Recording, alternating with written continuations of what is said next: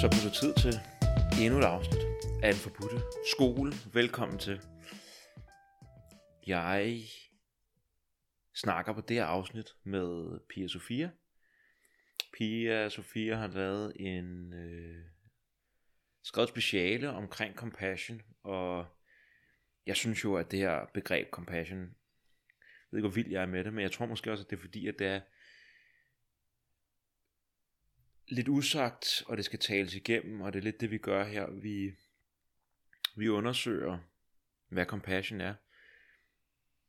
Forstået på den måde, at Pia Sofia i hendes øh, i et speciale går tilbage til de gamle vediske traditioner og undersøger, hvad, hvad compassion egentlig var dengang. Hvordan man forstod det hvordan det udviklede sig og transformerede, mig, da, transformerede sig, da buddhismen kom til. Og hvad for en, en form for compassion, der er, vi snakker om i dag, når vi hører om CCT-kurser, eller hvad der ellers kan være af compassion, compassion i ledelse og i, og, og i organisation, den slags ting. Så vi, vi, vi taler simpelthen compassion igennem. Det er stort set udelukkende det, vi taler om, men, men, men, men der kommer jo meget ud af det emne, dukker der en masse andre ting op, øhm, som det pludselig giver mening at tale om. Med det mener jeg, at hele buddhistiske verdensbillede og deres kosmologi, deres metafysiske forståelse, man kan snakke om det på den måde, den, den spiller også en rolle. Vi taler også meget om det her med, at compassion-begrebet ligesom bliver taget ud af en større helhed. Øhm, og min intuition er, at vi mister noget, det taler vi en del om.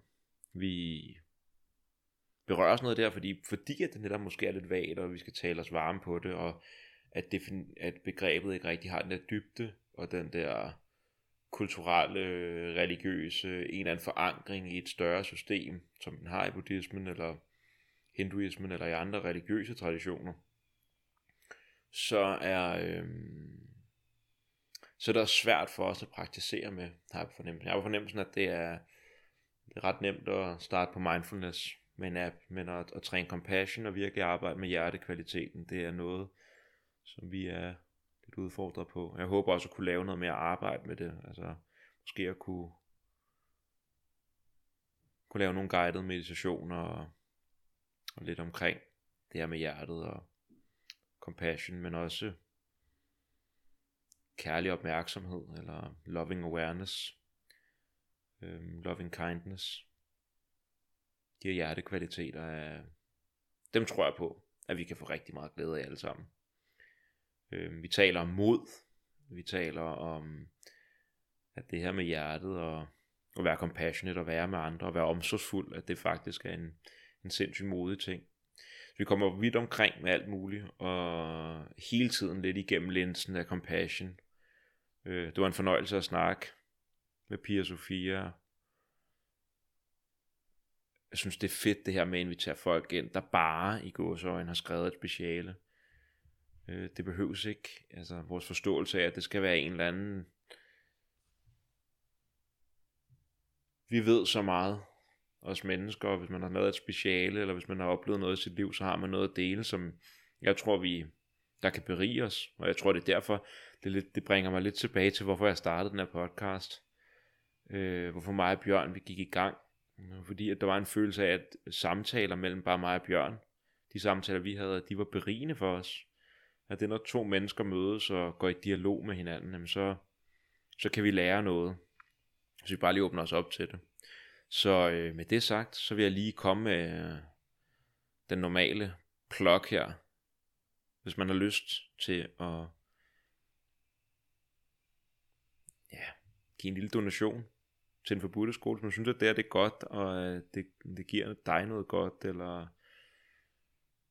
eller noget i den stil, jamen så hop ind på patreon.com skråstreg den forbudte skole, og der kan man give et lille donation, sponsorat, og hvis øh, man har lyst til at hjælpe, man tænker, det der med, med penge, det er måske lige nok, jamen så vil jeg blive rigtig glad, hvis du gik ind og subscribede på din podcast og smed en anmeldelse. øh, eventuelt tryk pause og gør det nu, for man har sgu glemt det efter, efter den er færdig øh, podcasten. Del med dine venner. Del lidt opslag, der bliver lavet på den forbudte skole. Få, få bredt cirklerne. Ringene i vandet. Øhm, fordi at det er jo lige før, kan man sige, at man faktisk virkelig gør en god tjeneste, hvis man får noget ud af at lytte til de her samtaler her, til de mennesker, som jeg sidder og taler med. Øhm, så er det faktisk en meget, meget compassionate handling, måske, at dele. Og give andre mulighed for også at, at lytte med. Og få det ud af det, som de skal have ud af det. Øhm, så med det sagt, så vil jeg invitere indenfor og måske lige bede jer om at, at tage et par dybe indåndinger, lige falde på plads en gang. For ellers kan det måske godt være lidt flyvsk at snakke om compassion og om de her meditative eller oplevelsesmæssige kvaliteter.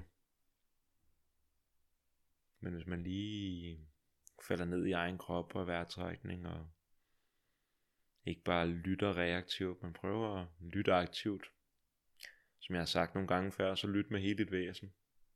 Og så byd Pia Sofia, og byd mig, og byd dig selv velkommen til den forbudte skole.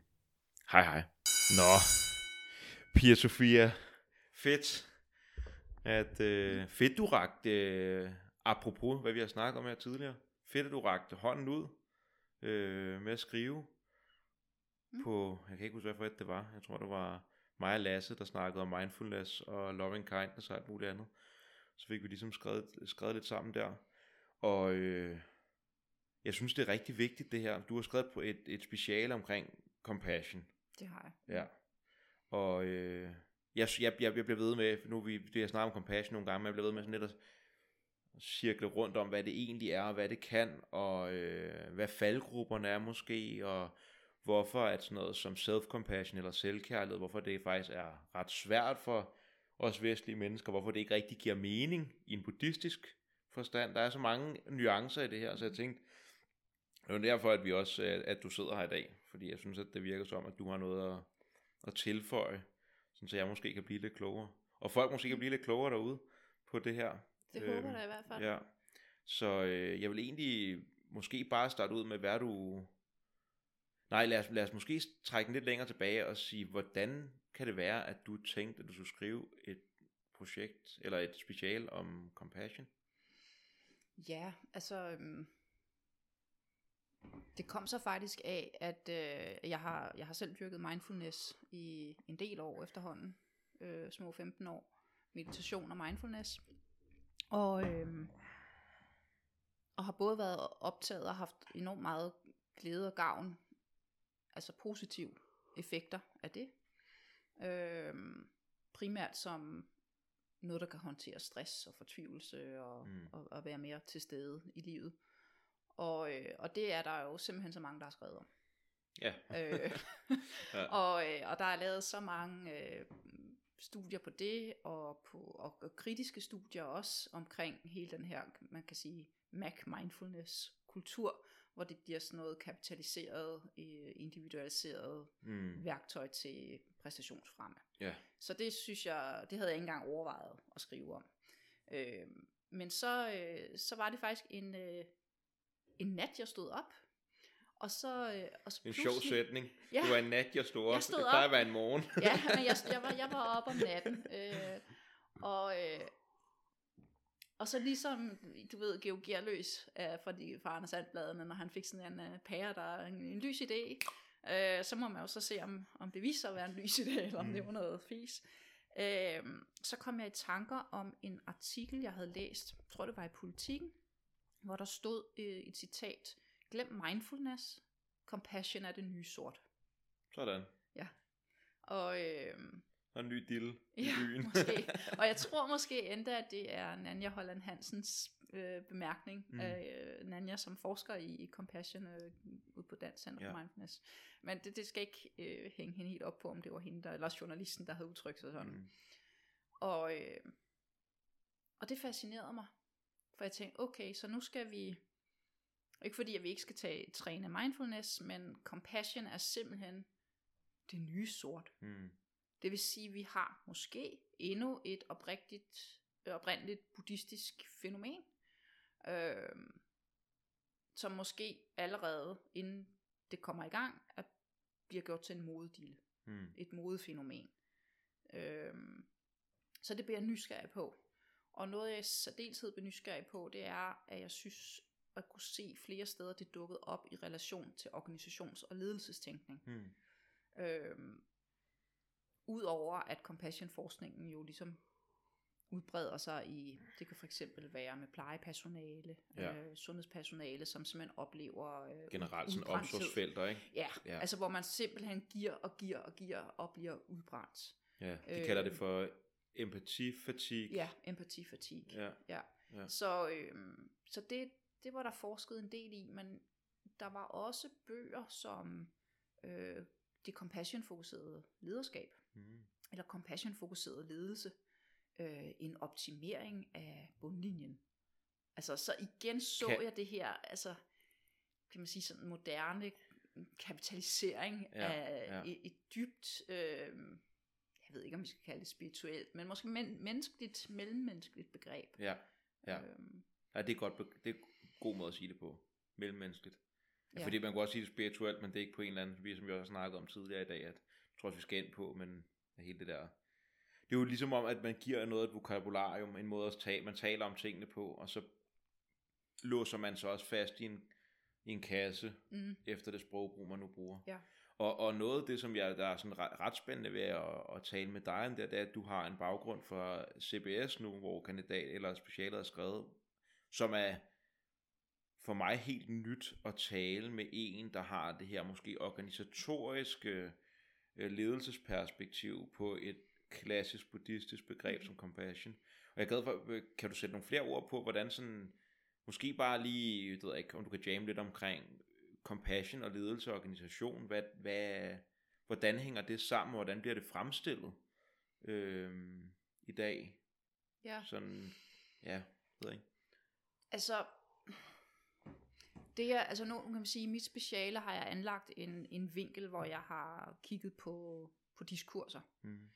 Øhm, og det betyder, at jeg har lavet en, et det, der hedder en genealogi, det vil sige en historisk analyse, hvor jeg så gik tilbage til oprindelsen, det vil sige, at jeg startede de indiske vedaer og se, hvordan talte man om compassion eller medfølelse på den tid, op igennem buddhismen, og så for at, for at se på den måde, vi så nutidigt taler om compassion på, fordi det var jo også det, jeg opdagede, at det er ordet compassion, der slår igennem Mm. lige nu her. Mm. Øh, både i relation til, som vi talte om, med det, altså sådan noget empatifatig, men også i den organisatoriske tænkning.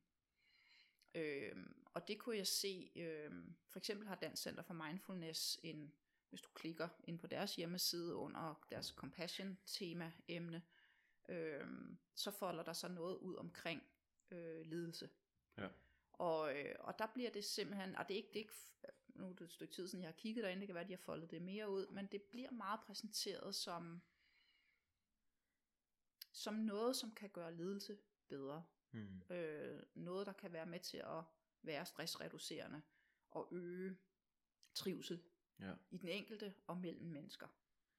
Og, øh, og jeg synes, der er jeg synes, der er toner af både noget virkelig hvad skal man kalde det, noget vi virkelig trænger til. Mm. Altså øh, hvis vi taler om bæredygtighed med klima, så kan vi også tale om bæredygtig ledelse. Ja. Fordi øh, mennesker de får depression og angst og stress. Og det, og det har jeg været optaget af. Hvordan kan man inden for organisatorisk tænkning og ledelsestænkning øh, gøre et stykke arbejde, så, så vi ikke brænder ud Mm. som mennesker. Ja. Øhm,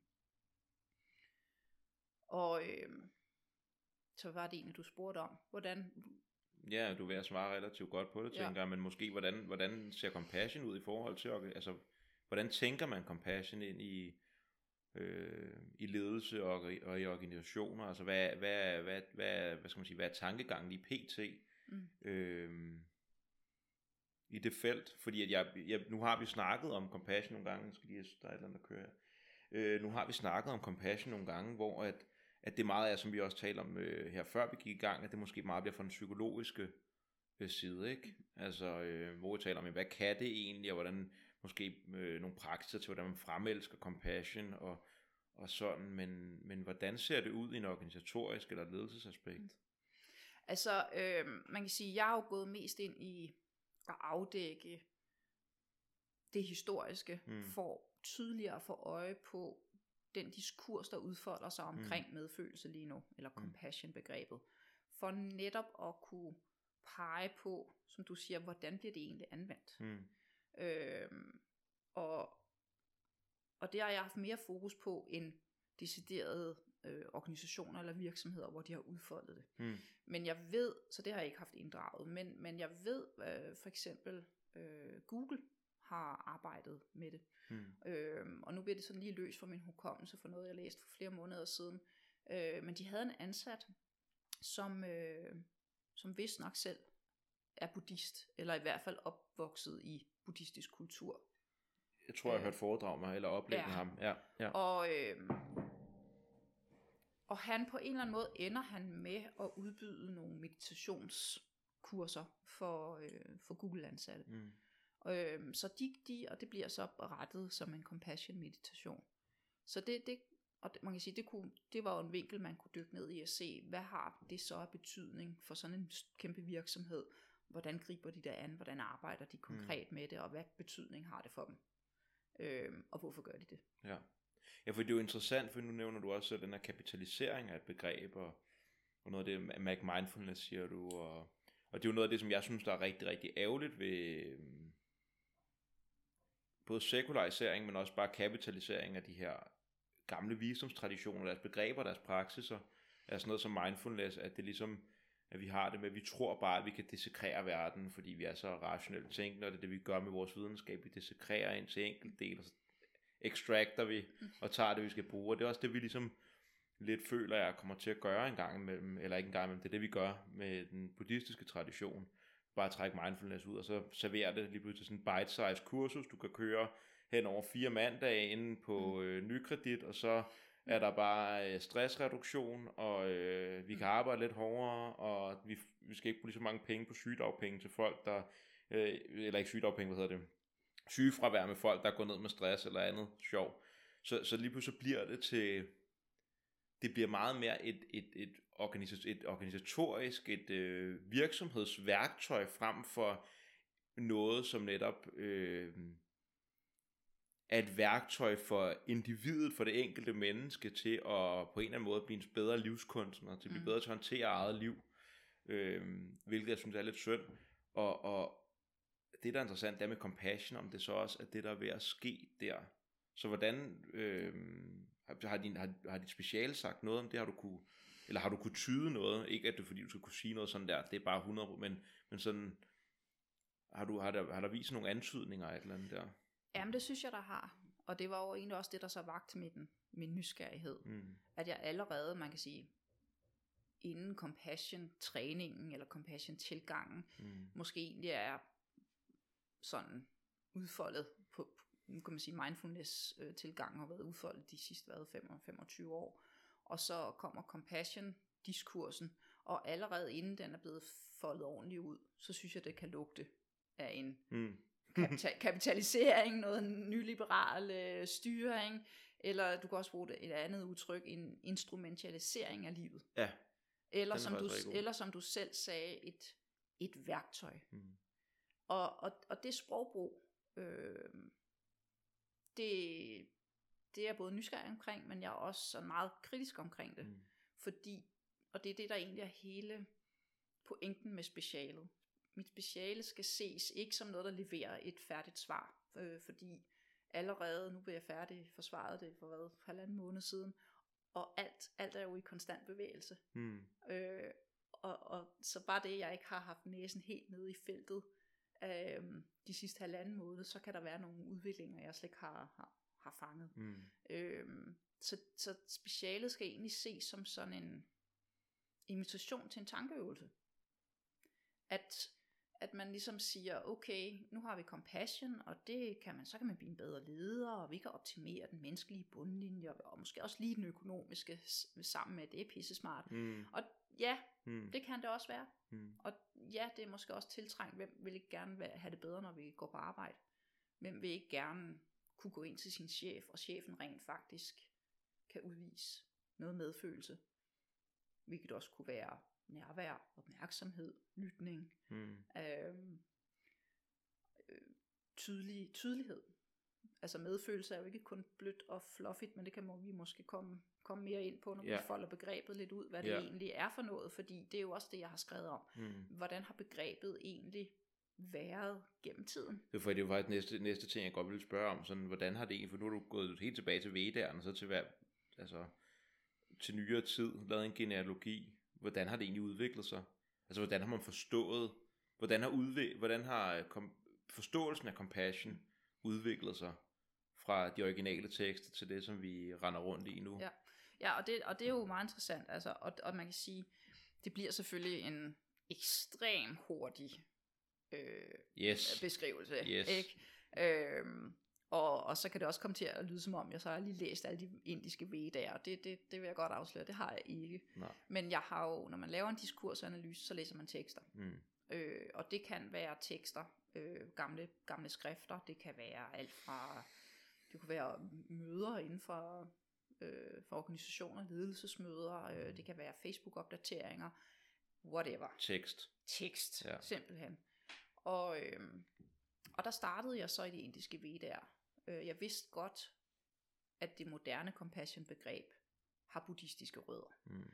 Øhm, men jeg synes alligevel, det gav mening at starte med de indiske vedaer, fordi bu- buddhismen er jo, kan man sige, ikke opstået i tomrum, Mm. men opstået i sin historiske samtid. Ja, så ligesom compassion-begrebet har buddhistiske rødder, så kan man sige, buddhismen har hinduistiske Ja, rødder, så lad os track har- den helt yes, tilbage. det har det. Ja. Og, og så kan man sige, når man så går tilbage og kigger på, hvordan blev medfølelse omtalt i de indiske vedaer, så er vi faktisk også længere tilbage end hinduisme, Ja, sådan på, ja, på se, ja, ikke? Fordi, ja. fordi det er faktisk den tidlige veda-religion, Mm. mm. som er lidt anderledes end hinduisme. Mm. Øhm, og der fandt jeg nogle, der fandt jeg nogle tekster, hvor det er meget hymner til guderne. Så det var faktisk guderne, de, altså de vediske guder, der blev anset for at være the compassionate ones. Mm. Og mennesket, der er spyttet ind gang på gang i det her liv, i det ene øh, genfødsel efter den anden. Og, øh, og hvis man ikke opfører sig ordentligt, og det, det ved jeg ikke, tæsker sig en ged ude i laden, så kan du blive ged næste gang, du Mm. kommer herind. Altså det er sådan, Ja. øh, så hele formålet med at udøve medfølelse og udvise medfølelse er selvfølgelig også andre ting, som øh, skal man sige, andre former for etisk opførsel, der er regler Ja, for. ja. Øhm, det har det formål, at man til sidst kan udtræde af, hvad hedder det, genfødslernes kredsløb. Ja, Så ja. det skal man hele tiden huske på, at medfølelsen på den her tid har et overordnet formål at frigøre sig fra genfødsler. Mm. Øhm, men det var sådan meget, altså medfølelsesbegrebet på den tid var meget øhm, orienteret mod det ydre handlinger. Øhm, små symbolske handlinger i hverdagen, som når de vaskede deres tallerkener, så tager man en dråbe vand og lader den glide, glide ned på tallerkenen, og så symboliserer det, at man ønsker, at dem, der lige nu lider øh, i, de havde et andet begreb for helvede, jeg kan ikke huske, hvad, hvad det hedder, en eller anden slags underlig mellemstation, indtil man finder ud af, hvilket nyt liv man skal skubbes ud i. Øh, og der brænder folk. Mm. Og så en dråbe vand som lindring, Mm. øh, så man bliver husket på at være medfølende, men medfølende i handling Mm. i hverdagen. Så når man kan vende sig mod sine medmennesker og familie, så er du husket på, at du skal have handlinger, som understreger din, kan man sige, sindstilstand. Så det bliver en meget en livsstil. Ja. Øhm, og, og, og med buddhismen, så, så, så sker der faktisk et, et, øh, et brud, en forandring. Der er stadig nogle ting, der er ens og bliver trukket med over, men der er også nogle forandringer, der sker. Øh, og det er blandt andet fokus med medfølelsen. det skifter faktisk, ikke fordi at man mister et ydre fokus, man skal selvfølgelig stadig opføre sig ordentligt i sine mellemmenneskelige relationer, men der kommer et langt mere øh, fokus på, på individets intention, altså et indre fokus. Så det er lidt ligesom om, at, at, at, at compassion-begrebet så nærmest udvider sig, sådan så det havde den ydre dimension i vedderne, og nu vokser det næsten også ind i mennesket i en eller anden grad. Øh, det er næsten sådan, jeg hører det. Det er også det, jeg synes, der er lidt interessant med buddhismen, ikke? At, at det er sådan en, det er jo netop, altså, øh, mindfulness, altså det er jo, de hele hænger jo sammen, og for at kunne træne compassion, der er mindfulness en del af det, og der er jo, er jo meget der, men der er noget med indsigt, altså den her indsigtsmeditation, Ja så det er jo at kigge ind af, så det er lidt ligesom, at begrebet nærmest er vokset ind i mennesket i buddhismen, Mm. kunne man sige. Ja, Ja. Men, men det har du fuldstændig ret i. Altså der kommer, øh, der kommer simpelthen en, en vokser en anden praksis frem, Mm. hvor man mere sidder på sin pude Mm. og, og mediterer og Mm. kigger indad for at få de her. Altså du kan jo både lave en meditation i buddhismen, som er sådan meget indsigtsorienteret, og så en mere koncentrationsorienteret, altså øh, meditation. Og igen formålet er jo at, kan man sige, at blive oplyst. Ja.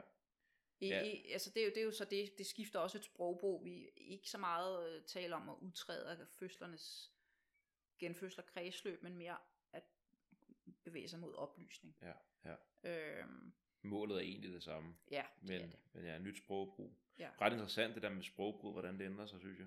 Og at øh, det er med, at det bliver, jeg synes bare, der er den over, det bliver, ind, bliver rettet ind af, og det sådan, taler også bare rigtig godt ind i, hvad skal man sige, den buddhistiske mytologi, mytologi, mytolo- mytologien omkring, hvordan Buddha egentlig blev til Buddha, Mm. at han netop prøvede den ydre verden til Ja. ja. oplysning. Ikke? Han prøvede, hvad er sket, og, og prøvede at, og, og ligesom at finde den, den vej igennem, og lige pludselig så sætter han sig ned og finder middelvejen, som er sådan en eller anden en søgen ind af i en eller anden grad, men uden at man sådan fornægter den ydre verden ja. fuldstændig, eller indulger for meget, altså bare tager for sig af retterne, men at der er en eller anden ting Mm. øh, lige imellem. Så det passer egentlig rigtig godt til. Interessant, ja. Altså, og, og tænke, hvor, hvor nåede vi egentlig til? Mm, Hvad var jeg ved at sige før? Det var bare... Oh, jo, jo, ja. jo, det var det der skift fra, fra det meget yderorienterede til det indre. Mm, Altså, øhm, man kan sige, i buddhismen slipper man jo også gudebegrebet. ja. Øh, så det er, jo ikke, det er jo ikke mere handlinger, den enkelte skal tage for at tilfredsstille nogle guder, som så kan fælde en dom over en, når livet er slut. altså, så det bliver igen mere, du kan godt kalde det individualistisk, synes jeg. Fordi Ja. ja. det bliver mere min, min rejse i livet, og min vej mod oplysning, min vej mod indsigt. Og på den vej kan jeg blive mere og mere medfølende, og dermed være noget godt for andre. Mm. Øhm, og så sker der jo, kan man sige, buddhismen er jo kæmpestor, altså som vi også talte om før, om de her forskellige retninger, den oprindelige øh, Theravada-buddhisme, som også sådan populært kaldes det, det lille fartøj, hvor man har fokus på oplysning for sig selv. Mm. Øhm, og så det, der hedder Mahayana-buddhismen, som, som er meget sådan kendetegnet. Det er også ind under den palet går også tibetansk buddhisme. Ja. Det kunne vi nok, der vil nok være nogen, der kunne sige, det var lidt overfladisk sagt. Der er flere retninger, Ja, ja, men, men ja, nu ja. lad os holde den der. Øhm, og, øh, og i Mahayana-buddhismen, der er det jo, det bliver kaldt det store fartøj. Mm. Fordi så har vi lige pludselig, kan man sige, også Buddha-begrebet. Altså at du kan, du kan opnå Buddha-natur, hvilket du også kan i Theravada-buddhismen selvfølgelig, så bliver du oplyst og træder ud af lidelse og genfødsel. Mm. Men for Mahayana-buddhisme, hvis du når så langt, så vælger du lige præcis ikke at træde ud Mm. af døren, kan man sige, men at blive ved med at blive genfødt, og så simpelthen udstråle compassion Mm. for at hjælpe andre mennesker med at blive oplyst, Ja, eller så, reducere lidelse, håndtere lidelse. ja, så man bliver ligesom et, øh, sådan et, et kosmisk kosmos værktøj for at reducere lidelse på jorden. Man bliver bodhisattva Ja, på den der, ja, man ring, det altså bodhisattvaen er jo oplyst, men vælger Mm. at blive ved med at være i, i samsara ja. øh, og træde ind og, og hjælpe os andre Mm-hmm. ud af mørket. Øh, og, det, og det som jeg synes igen, hvis man skal blive lidt med den der, øh, jeg synes bare at virkelig det er interessant, at man kigger på sproget, fordi, eller og måske også lidt det idehistoriske, at man kunne også godt se øh, Theravada-buddhismen som sådan virkelig en, et brud med den her øh, vediske, hinduistiske tradition med masser af guder, ritualer, øh, sådan meget krydret og voldsomt mm. på en eller anden måde, og så er det bare den helt simple vej, ikke for, øh, på en eller anden måde, altså der er nogle teser omkring, at der er lidelse i verden, og årsagerne til lidelse, og hvordan vi reducerer dem, så gør ellers bare, du ved, kør, øh, lav praksisen, mm-hmm. ingen guder, det er meget mere simpelt på en eller anden måde, og så kommer der med Mahayana-buddhismen, mm. ligesom sådan, okay, vi kunne måske godt tænke os lidt pangfarver igen, og der må også godt være lidt med, at vi kan reinkarnere igen her, også selvom vi er ude af fødselssyv, eller af fø, hvad hedder, død og genfødsel, ja. og der begynder at være guder og alt muligt. Så det, det er hele tiden, det er egentlig bare for lige at, øh, lige at pege hen mod, hvor meget sådan noget her egentlig ændrer sig hen mm. over tid. Ja. Og der er jo meget mere, altså der er måske nogen, der bliver fornærmet, men ja, altså, ja, ja. det her ord, men der er en, altså lir, der er simpelthen gejl og lir og dæmonhoveder ja. og øh, bederuller, der larmer, og, altså i den tibetanske ja. øh, udgave af Mahayana-buddhismen. Ikke? En fed måde at tjekke det ud på, det er at begynde ja. at kigge på noget kunst. Altså ja. at se kunsten, udviklingen fra Theravada-buddhismen, mm. og så til Mahayana. Hvor meget forskel der er i kunsten, hvor meget mere netop der er de her angelic, de øh, altså englevæsener, engleagtige og de dæmoniske, mm. og det er sådan meget... Ja, ja der, der er sgu mere... Hvad var det, du sagde?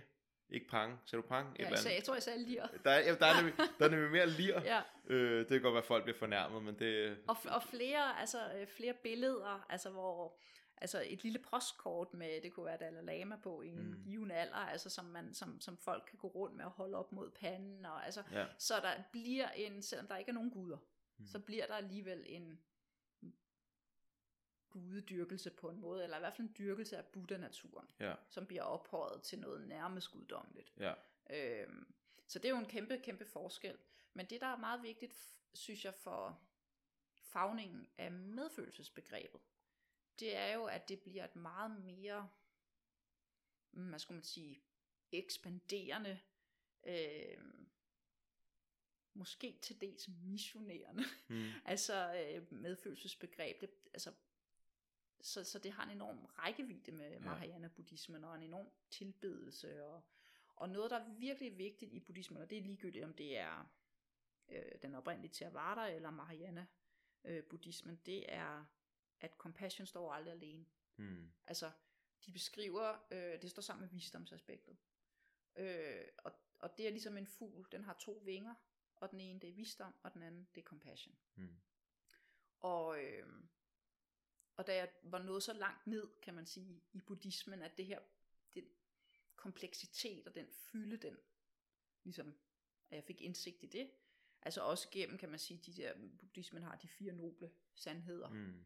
Øh, kan jeg altså indsigt i, eller forståelse for, at livet indeholder lidelse. Mm. Det er simpelthen et grundvilkår. Ja. Øh, og det er faktisk muligt at komme ud af lidelsen mm. gennem oplysning. Ja. Øh, og, og det gør man ved at følge den her ottefoldige vej, mm. altså som jo simpelthen er, hvad, altså det, og, og den ottefoldige vej, otte leveregler, ja. kan man sige, ret, ret tale, øh, ret tanke, ret mindfulness, ret, altså der er ja. otte. Ja. Men det der er interessant er, at de har jo de otte øh, komponenter, dækker både visdomsindsigt aspekt, en etik, altså en handling, hvordan vi opfører os ude i verden, mm. og så en meditationsdel. Ja. Og det vil sige, når vi i dag her i Vesten dyrker mindfulness, så svarer det jo til, hvis hele den buddhistiske livsfilosofi er en stor kage, en stor flot lavkage med mange lag og nuancer, mm. så svarer det til at sige, at jeg går, dyrker mindfulness til at skære et lille tyndt skive og trække ja. ud. Ja. Fordi ret mindfulness, som egentlig også kan oversættes til ret sindelag, eller ret koncentration på en mm. måde. Altså, det er bare sådan en lille bit, lille bit del af buddhismen. Ja. Og, øhm, og compassion, medfølelse, ligger jo også i hele den her lavkage, for mm. at blive i alle lagene, mm. hele vejen rundt. Er det gennemsyre? Det gennemsyrer alt, ja. og du kan ikke, i buddhismen kan du ikke, du kan ikke trække compassion ud, uden at visdomsaspektet følger med. Mm. Og når jeg siger visdomsaspektet, så er det jo indsigten, den meditative indsigt i det, de kalder shunyata, altså tomheden. Mm. At når Tingenes vi- sande natur. Ja. ja. Altså, og, øh, og, og vejen til at, altså, og vi lider, fordi vi, hager os fast, og vi har begær, og vi knytter os til ting og mennesker, og outcomes og whatever, mm. så Mm. lider vi. Mm. Og det skal vi give slip på. Ikke tilknytning. Så hele den her filosofi hænger jo sammen. Og du kan ikke trække, du kan ikke have compassion i, den, i buddhismen, uden at du har den her visdom. Det vil sige, du kan ikke egentlig ikke være compassion, hvis du skulle op og være en bodhisattva, mm. Mm. uden at du, at du træner visdomsmeditation. Nej. Øhm, Det, og det giver jo egentlig, og det giver jo egentlig ret god mening. Altså hvis man er, sådan vil det også være med mange ting i dag, hvis du har bygget et system, og du begynder at trække øh, nogle af fundamentblokkene ud, så styrter hele lortet sammen. Øh, og måske styrter det ikke sammen, fordi compassion, når vi trækker det ud, det virker jo stadig til at have en effekt i forhold til forskellige ting og sager, men spørgsmålet er, øh, og det er noget, som jeg er ret interesseret i, det er, om, om vi reducerer det til meget mindre, end hvad det egentlig er. Altså også når vi for eksempel har den her måde at omtale øh, mindfulness på, som værende noget, der stressreducerer, og øh, det giver koncentration, eller du ved, det er sådan en kedelig måde at tale om det på, Mm. hvor jeg ser, at det er biprodukter. Altså Ja. ja. de to ting, det, det, ja ja, det sker, Mm. men det er biprodukt. Og hvis vi, hvis, men hvis vi, hvis vi låser os fast på, at jeg dyrker mindfulness på grund af de to ting, så er der en hel verden af andre indsigter og nye måder at være i verden på, som ligesom vi skærmer os af for, fordi vi slet ikke har øje for det. Mm. Og det er der, hvor det der hele, det er meget sådan lidt næsten komplekse, metodiske, strukturerede system, som buddhismen egentlig er. Mm. Buddhismen, det er måske lidt svært sagt, men måske især Theravada-buddhismen, hvor det bare er, er ret metodisk, at, at hver, de bygger ligesom oven på hinanden. De, jo- de ligger lag på lag. Der, der er behov for hinanden Mm. i et samspil. Og det kan vi godt komme til sådan at... Plus også, altså i, i hvert fald, jeg kan huske på Smadre et tidspunkt undervejs i min, kan man sige, empiriafsøgning, hvor ja. jeg var rundt og læse alt muligt tekst, der, øh, der stødte jeg på en, øh, en Theravada-munk, Mm. øh, som faktisk er, jeg mener han er kanadier. Øh, og, øh, og han havde uddannet sig i den akademiske verden, og øh, havde læst filosofi, og var så begyndt at meditere i sine unge dage, det har nok været i 60'erne og 70'erne eller sådan noget. Mm. Og, øh, og så oplevede han simpelthen sådan en stærk dragning mod det buddhistiske øh, fællesskaber, der dukkede op rundt omkring i hans lokal kultur. Og det endte så med, at han simpelthen øh, rejste til Thailand og blev øh, Theravada-munk. Mm. Og han er, og de, de har sådan en gren, hvor de, de er skovmunke. Ja. Altså, Ja. og det, er, og, det, og det er jo, det er jo sådan en, deres robe er brun. Mm. Ikke? Altså der er sgu ikke noget øh, lir eller rød, orange og alt muligt halløj. De har en brun robe, og så har de deres skål, og så ja, sover de på gulvet. Ikke? Ja, ja.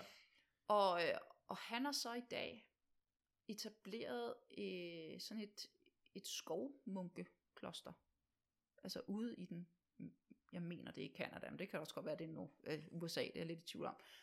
Men så kan du simpelthen rejse ind i den store skov, Wow. og så kan du, øh, så kan du indkvartere dig på, øh, på det her munkekloster, og så kan du simpelthen øh, blive skovmunk. Mm. Om du så er det i to uger, eller du ender med at være der i to år. Og, øh, og jeg hørte en podcast med ham, fordi han er jo enormt belæst også. Altså, så han kan ligesom, han sammenfletter ligesom vestlig filosofi, og så ind over det her, øh, kan man sige, hele hans buddhistiske uddannelse. Psyko, den buddhistiske psykologi er han meget interesseret i, og viser også, har nogle sjove øh, beskrivelser af, hvordan at meget af vores vestlige psykologi, altså egentlig har nogle rødder i det buddhistiske. Mm. Øhm, så det, det er en helt, det er, jeg, jeg mener han hedder Arajan, eller sådan noget. Mm. Ja, meget, meget spændende. Øhm, Ham skal vi lige øh, Ja, have fat altså i han- senere, eller ja. ikke have fat i til podcast, men bare Ja. ja. navnet, det og, og, spændende. og, og, og, og den, den podcast, eller det var så på YouTube, jeg fangede med ham der, som jeg blev helt opslugt i, der, havde, øh, der fejrede han sin 60-års fødselsdag, og den havde han øh, forberedt sig på, ved da han fyldte 59, og gå i isolation i skoven, Mm. i en lille hytte i et år, og så kom han så ud, Wow. ud den dag, han fyldte 60. Mm. Altså så, meget, meget fascinerende, og også et meget godt billede på, at Theravada-buddhismen har orientering mod den enkeltes Ja. rejse mod oplysning. Ja, ja. Og så alligevel har han jo etableret et helt community Mm. derovre, hvor frustrerede øh, vestlige mennesker, der er træt af at præstere i et hamsterhjul, kommer over for at, at komme sig over depression og stress. Ja, og jeg tror faktisk noget, som jeg, der er ret vigtigt, eller noget, som jeg synes, den der historie også peger hen mod, som er lidt vigtigt, det er, at den der individualistiske ting, som man kunne sige, der var i buddhismen, den er stadig meget anderledes end den individualisme, vi oplever i moderniteten. Mm. Og, og, og på en eller anden måde, så er det også derfor, at den ligesom øh, er meget nem at trække ud og putte ind i en eller anden organisatorisk eller ledelsesmæssig, eller sådan en eller anden selvudviklingskasse. Mm. Fordi at, at de begge to handler om individet i en eller anden grad. Men, men spørgsmålet er lidt, og det, jeg tror også, det er derfor, at, at det er svært at trække noget, et begreb ud, som for eksempel compassion, fordi vi trækker det ud fra sådan en, øh, en kosmologi, en forståelse af, hvad verden er, hvordan tingene hænger sammen, øh, sådan en metafysik, som ligesom også er med til nærmest at give et begreb som compassion en struktur, som holder det på plads, og som ligesom gør, giver det mulighed og lov for at udfolde sig rigtigt, eller mindfulness. Mm. Hvor du tager det ud af den her, øh, som du selv siger, hvis man ikke har visdom, jamen hvor det bliver, hvis, hvis vi ikke kan se tingenes natur, som de vil sige i buddhismen, hvis vi ikke kan se, at, at alt er tomhed mm. Mm. i bund og grund, så starter vi med at lave compassion. Det svarer lidt til, hvis jeg gerne vil til Odense, øh, og jeg køber en busbillet fra Aarhus, så er jeg lidt på skideren, for jeg er faktisk i København. Jeg må først indse, at jeg er i København, før jeg kan finde ud af, hvordan jeg kommer til Odense. Mm. Øhm, så, så det er lidt det samme. Så der er et eller andet i, hvis vi bare trækker det her ud, så kan det godt være, at vi tror, vi løber rundt og dyrker compassion, men vi er fuldstændig opslugt af illusionen stadig, mm. Og derfor så kommer det ikke rigtigt, at det er ikke, det er ikke den dybe form for compassion. Vi sidder måske og føler, at vi har lidt medfølelse, og det er da godt nok også, men så flyder det måske, det er synd for hende, så flyder det sammen med noget, måske har vi empati faktisk igen, og kan godt lide at have lidt medyng i stedet for, og, og det er også synd for dig. Mm. Og det er måske også fordi, vi, hold, vi, vi river det ud af sådan en større sammenhæng, der fortæller os noget om, at vi bliver nødt til først at forstå noget om tingenes natur. Også, altså ved siden af, der skal være en balance mellem de to ting her. Men det er jo faktisk meget interessant, det du siger, fordi det er jo noget, fordi det du tager hul på her, er jo faktisk det, der sådan egentlig er essensen af den her historiske genealogiske analyse, jeg har kigget på. Mm. Mm. Fordi det er, at, og der hvor man også først går tilbage til det gamle, for at se, hvordan, hvordan var det egentlig? Mm. Hvad, hvad, hvad emmer det af diskursivt? Og man skal huske, når man siger en diskursiv analyse, så er det jo ikke bare, hey, hvordan talte vi? Nej. Nej, når vi taler sådan her, eller når vi taler sådan her, så er det øh, konstituerende for, hvem vi kan være som mennesker. Ja. Hvordan vi, vi, man kan sige på sådan akademisk sprog, øh, vores sub- subjektivitet. Ja. Øh, og med helt almindeligt lavpraktisk er det bare, hey, hvordan, når jeg står op om morgenen, hvilken betydning har den måde, min kultur og den historiske ophav, jeg har, og den måde, vi snakker om livet på, Mm. hvilken betydning har det for den måde, jeg kan tænke om livet, om Ja. medmennesker, om mig selv. Mm. Og, og, det, og det har jo betydning for, hvordan jeg er som menneske. Altså, så på den måde hænger vi jo langt mere sammen. Vi er jo ikke, det er jo et paradoks i den her vestlige mm. verden, synes jeg, fordi vi er jo ikke bare individualister. Nej. Altså vi hænger så meget sammen, og det glemmer vi måske nogle, nogle Og, gange. og det er der, hvor at, at, at, at man kan sige, at, at metafysikken, eller den verdensforståelse, der er i buddhismen, den bringer individual, individualismen der, er så dybtsøgende, sådan så at vi, vi, vi, vi, vi, vi driver, vi stikker ind i vores individualitet, og så begynder, så borer vi, indtil vi finder ud af, hvad, sagens, hvad den sande natur er, Mm. og så opløses individualiteten øh, egentlig. Og det er, jo, det er jo der, hvor at, at vi stopper bare. Vi er bare, individu, vi er bare individualister, og vi kommer aldrig nogensinde ned til sagens natur, som egentlig er, altså, øh, når vi, når, altså det her med selvløshed, tomhed, de her begreber i buddhismen, de gør jo netop også, at, sådan et, at der er en meget, meget større, hvad skal man kalde det, øhm, det er næsten sådan øh, en, en, en, en rampe, man kan skyde compassion af af, for når du først har den indsigt, og du ikke er en af en lille isoleret selv, der løber rundt her og skal have succes i et liv, og øh, at du i hvert fald ikke skal lide, men at man kan se, at, at, at lidelse det er sådan en, en, øh, The Sea of Suffering er der nogle buddhistiske sådan nogle, øh, undervisere, der taler om, at det meget mere er noget, der ikke er personligt, mm. fordi jeg igennem undersøgelsen af min egen oplevelse af livet og af, af hvad jeg selv er, kommer frem til nogle ret store indsigter omkring virkeligheden, mm. som den fremstår for os. Øhm, ja, så jeg tror bare, at, at det virkelig er vigtigt, den der med at have, netop have øje for, øh, have øje for, at måden vi tænker om ting, og vi taler, jeg synes virkelig, det er en god pointe, det der med, hvordan vi taler om verden. Mm. Altså vores sprog. Vores sprog, vores måde at kunne tale om verden på, det skaber verden for os. Ja. Øh, og det er noget, som jeg synes, hvis man ikke øh, har meditativ praksis og sådan noget, bare den lille ting, prøv en gang at sidde og filosofere lidt over det. Mm. Altså det er en ret interessant ting at sidde og lege lidt med. Ja.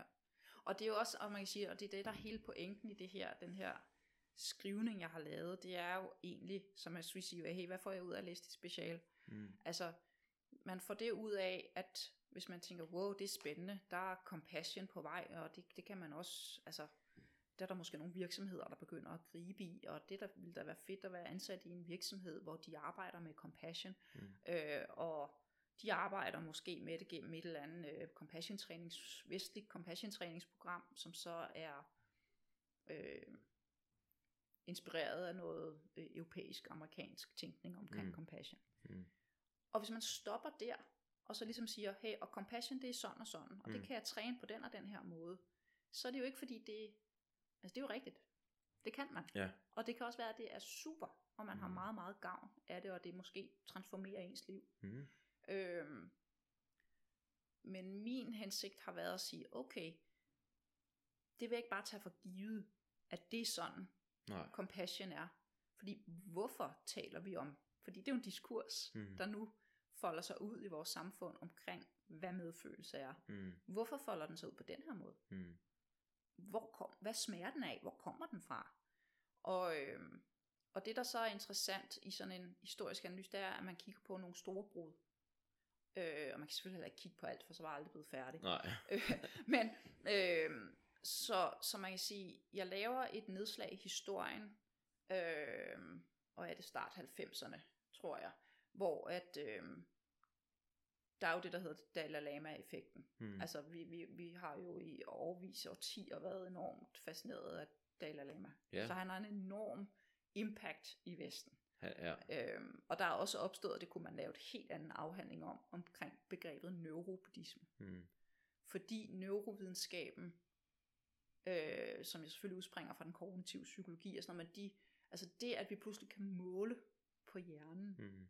og måle på nervesystem og sådan noget, Øhm, og så de her, altså det, det ændrer jo simpelthen bare ved, ved psykologien, og, og så laver, var der det her berømte forsøg, hvor de sætter elektroder på hovederne af nogle munke, som har mediteret hele deres liv. Mm. Og så måler man på blodtryk, og altså du måler på den biologiske krop. Og allerede der, kan man sige, der har du den buddhistiske livsvisdom, med alt hvad den indeholder, som vi sådan har forsøgt kort at rise op her. Mm. Ikke? Så sætter du elektroder på hovedet af det her mediterende menneske. Mm. Og så finder vi ud i Vesten, ud af her, shit, hey, han er ikke stresset. det er det, der sker. Det er ja. helt vildt. Han er ikke stresset, det her menneske. Det skal man jo være. altså, og hans, hans kapacitet til koncentration, og altså, det er jo, det er jo helt fænomenalt det må vi, det må vi kunne udnytte. Ja, det må, ja, altså, ja. Eller udnytte. Det må vi kunne bruge. Det, det må vi kunne bruge, fordi ja. det er der virkelig noget, vi trænger til. Og ja, det er der noget, mm. vi trænger til. Øh, men, men der fødes jo et ægteskab, en alliance mellem buddhismen og neurovidenskaben. Mm. Og en alliance mellem buddhismen og psykologien. Mm. Og det vil sige, at det compassion-begreb, der er i dag inde i de moderne compassion-træningsprogrammer, det kan fx være Paul Gilbert, øh, engelsk øh, professor i psykologi, han har øh, etableret det, der hedder den compassion-fokuserede terapi. Eller Kirsten Neff, øh, amerikansk psykolog, som har øh, etableret det, der hedder Mindful Self-Compassion. Mm. Eller øh, CCT-programmet, Compassion Cultivating Training, som er fra Stanford. Og den er meget interessant, fordi det var jo faktisk Dalai Lama, mm. øh, som gik i dialog med nogle, nogle videnskabsfolk fra, øh, fra Stanford, og så... Øh, Og så blev det her program etableret Ja. øh, via en af hans øh, munke, Tupen Jimpa. Ja. Altså, som jo har været, som er munk og Dalai Lamas oversætter gennem, gud ved ikke hvor mange år. Og så ender han med at, at uddanne sig i den amerikanske øh, akademiske verden, og er, hvis, jeg tror, han har en Ph.D. i religionsvidenskab, og han Ja, er også jeg. filosof og sådan noget. Mm. Ikke? Altså, ekstremt spændende. Men det, der er min pointe her, det er jo, at ud fra de her programmer, der taler man nu om compassion eller medfølelsesbegrebet på en særlig måde. Mm. Og det har, hvis vi har taget det her stykke kage ud fra den store buddhistiske altså øh, fi- livsfilosofi, religion om du vil, så har vi skåret det ud, og så har vi lige prøvet at ryste det, det religiøse væk, det vil sige, det er kørt gennem sådan en sekulariseringsproces. Øh, og alligevel, så har det jo, og det er jo det, mit arbejde viser, den her enorme buddhistiske rod. Mm. Altså, så selvom det er meget sekulariseret, så smager det stadigvæk af buddhisme i varierende grad. Ja. Altså, og det smager det her med, det, med fysikken. Det smager af øh, evolutionspsykologi og en biologisering af mennesket. Øhm, Ja. og visdomsaspektet, som vi talte om før med indsigt i at udtræde for genfødsler. Det ændrer sig til at blive til en, fra visdom, indsigt, til at blive til en viden om nervesystem. Mm. Ja.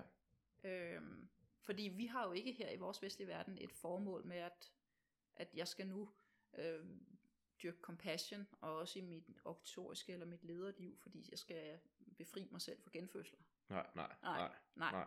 Så vores formål, det bliver, jeg skal ikke være stresset. Jeg skal, og jeg skal være et bedre menneske.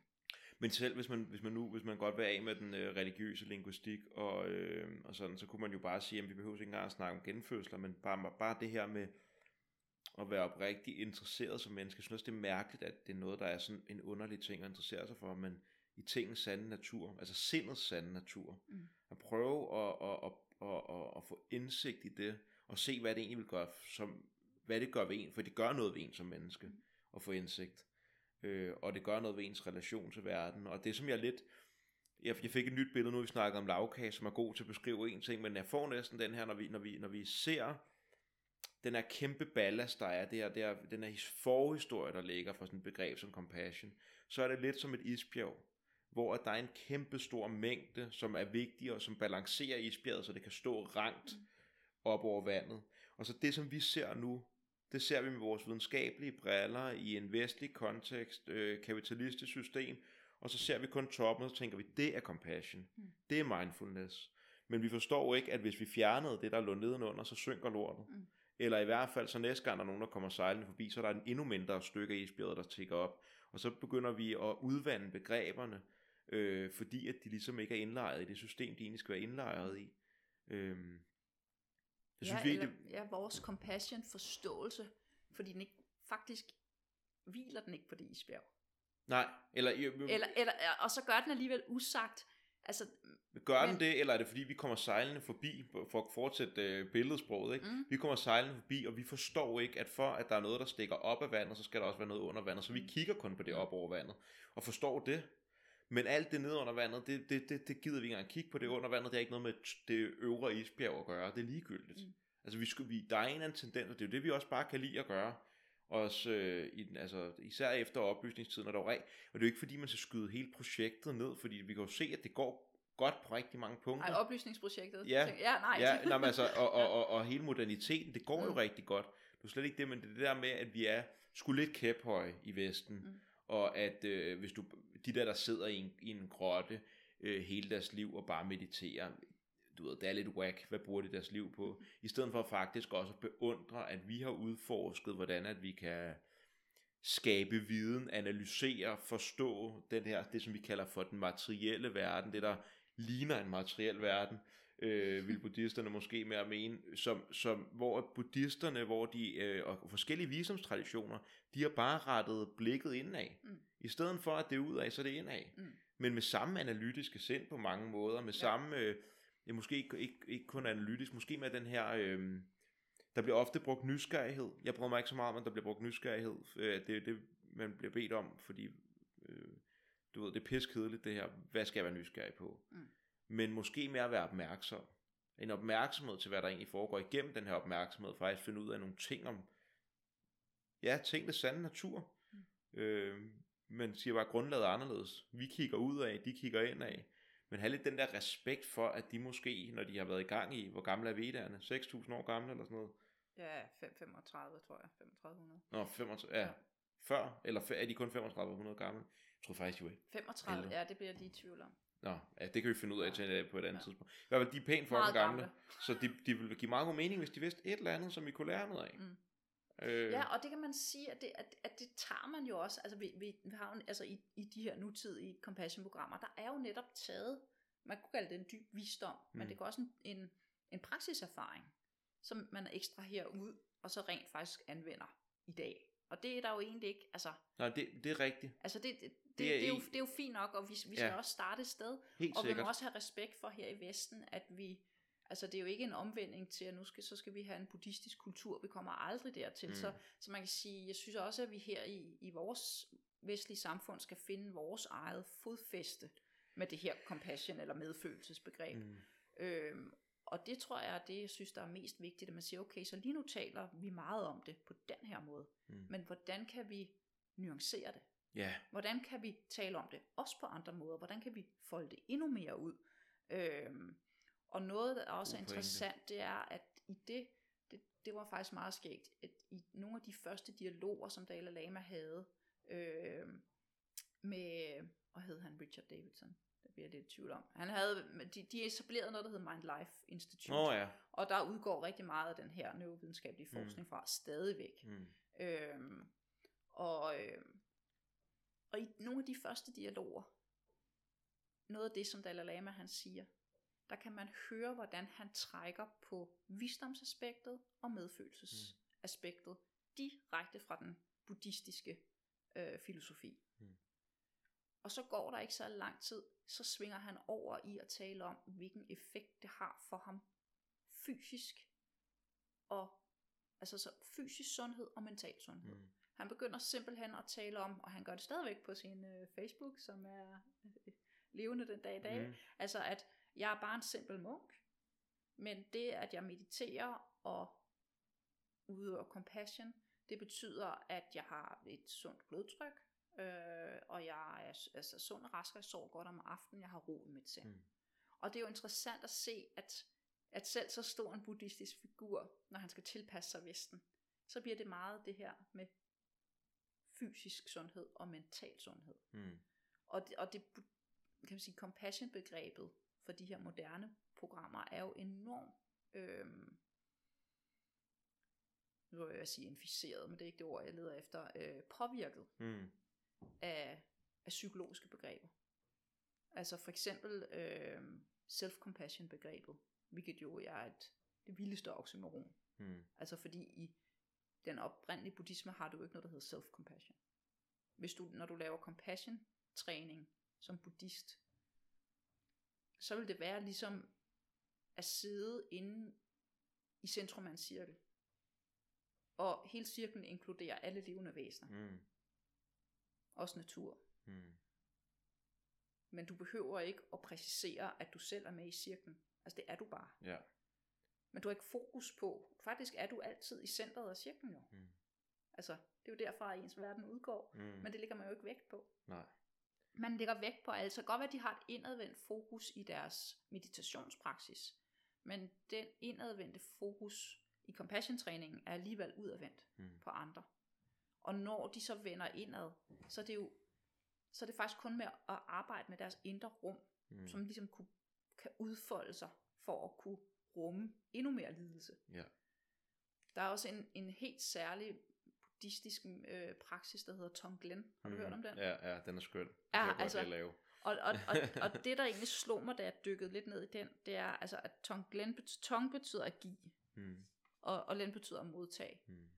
Og det første, jeg så tænkte, nå ja, fordi man skal jo give med, altså, man skal jo give medfølelse. Mm. Men det er slet ikke det, det handler om jo. Fordi man visualiserer faktisk, det kunne være, hvis en, en person, man kender, øh, det kunne også være en gruppe af mennesker, man, hvis man er uøvet, så starter man med en, man holder af, fordi det er nemmere at føle compassion for en, man holder af, end måske for Donald Trump eller et eller andet. Ikke? Ja, ja. Og så forestiller man sig det her menneske, der sidder, og så ser man menneskets lidelse, og visualiserer det som sådan en grå røg, Ja. der er rundt om. Og så på en indånding, så, så for, forestiller du dig simpelthen, at man suger alt det her, den her grå, sorte masse af lidelse, Mm. den, den modtager du, den suger du ind i dit system. Og det er compassion. Mm. Og så når du puster ud, så giver man. Men det man giver er det, der hedder meta, det vil sige venlig kærlighed. Mm. Og det overraskede mig faktisk. Det var sådan lidt, hvor jeg tænkte, gud, man skal ud i verden og vise medfølelse. Mm. Men, men det buddhistiske medfølelsesbegreb, det er at holde Mm. den lidelse. Ja, altså, det, og det, det, det synes jeg var sådan en helt mindblowing øh, koncept.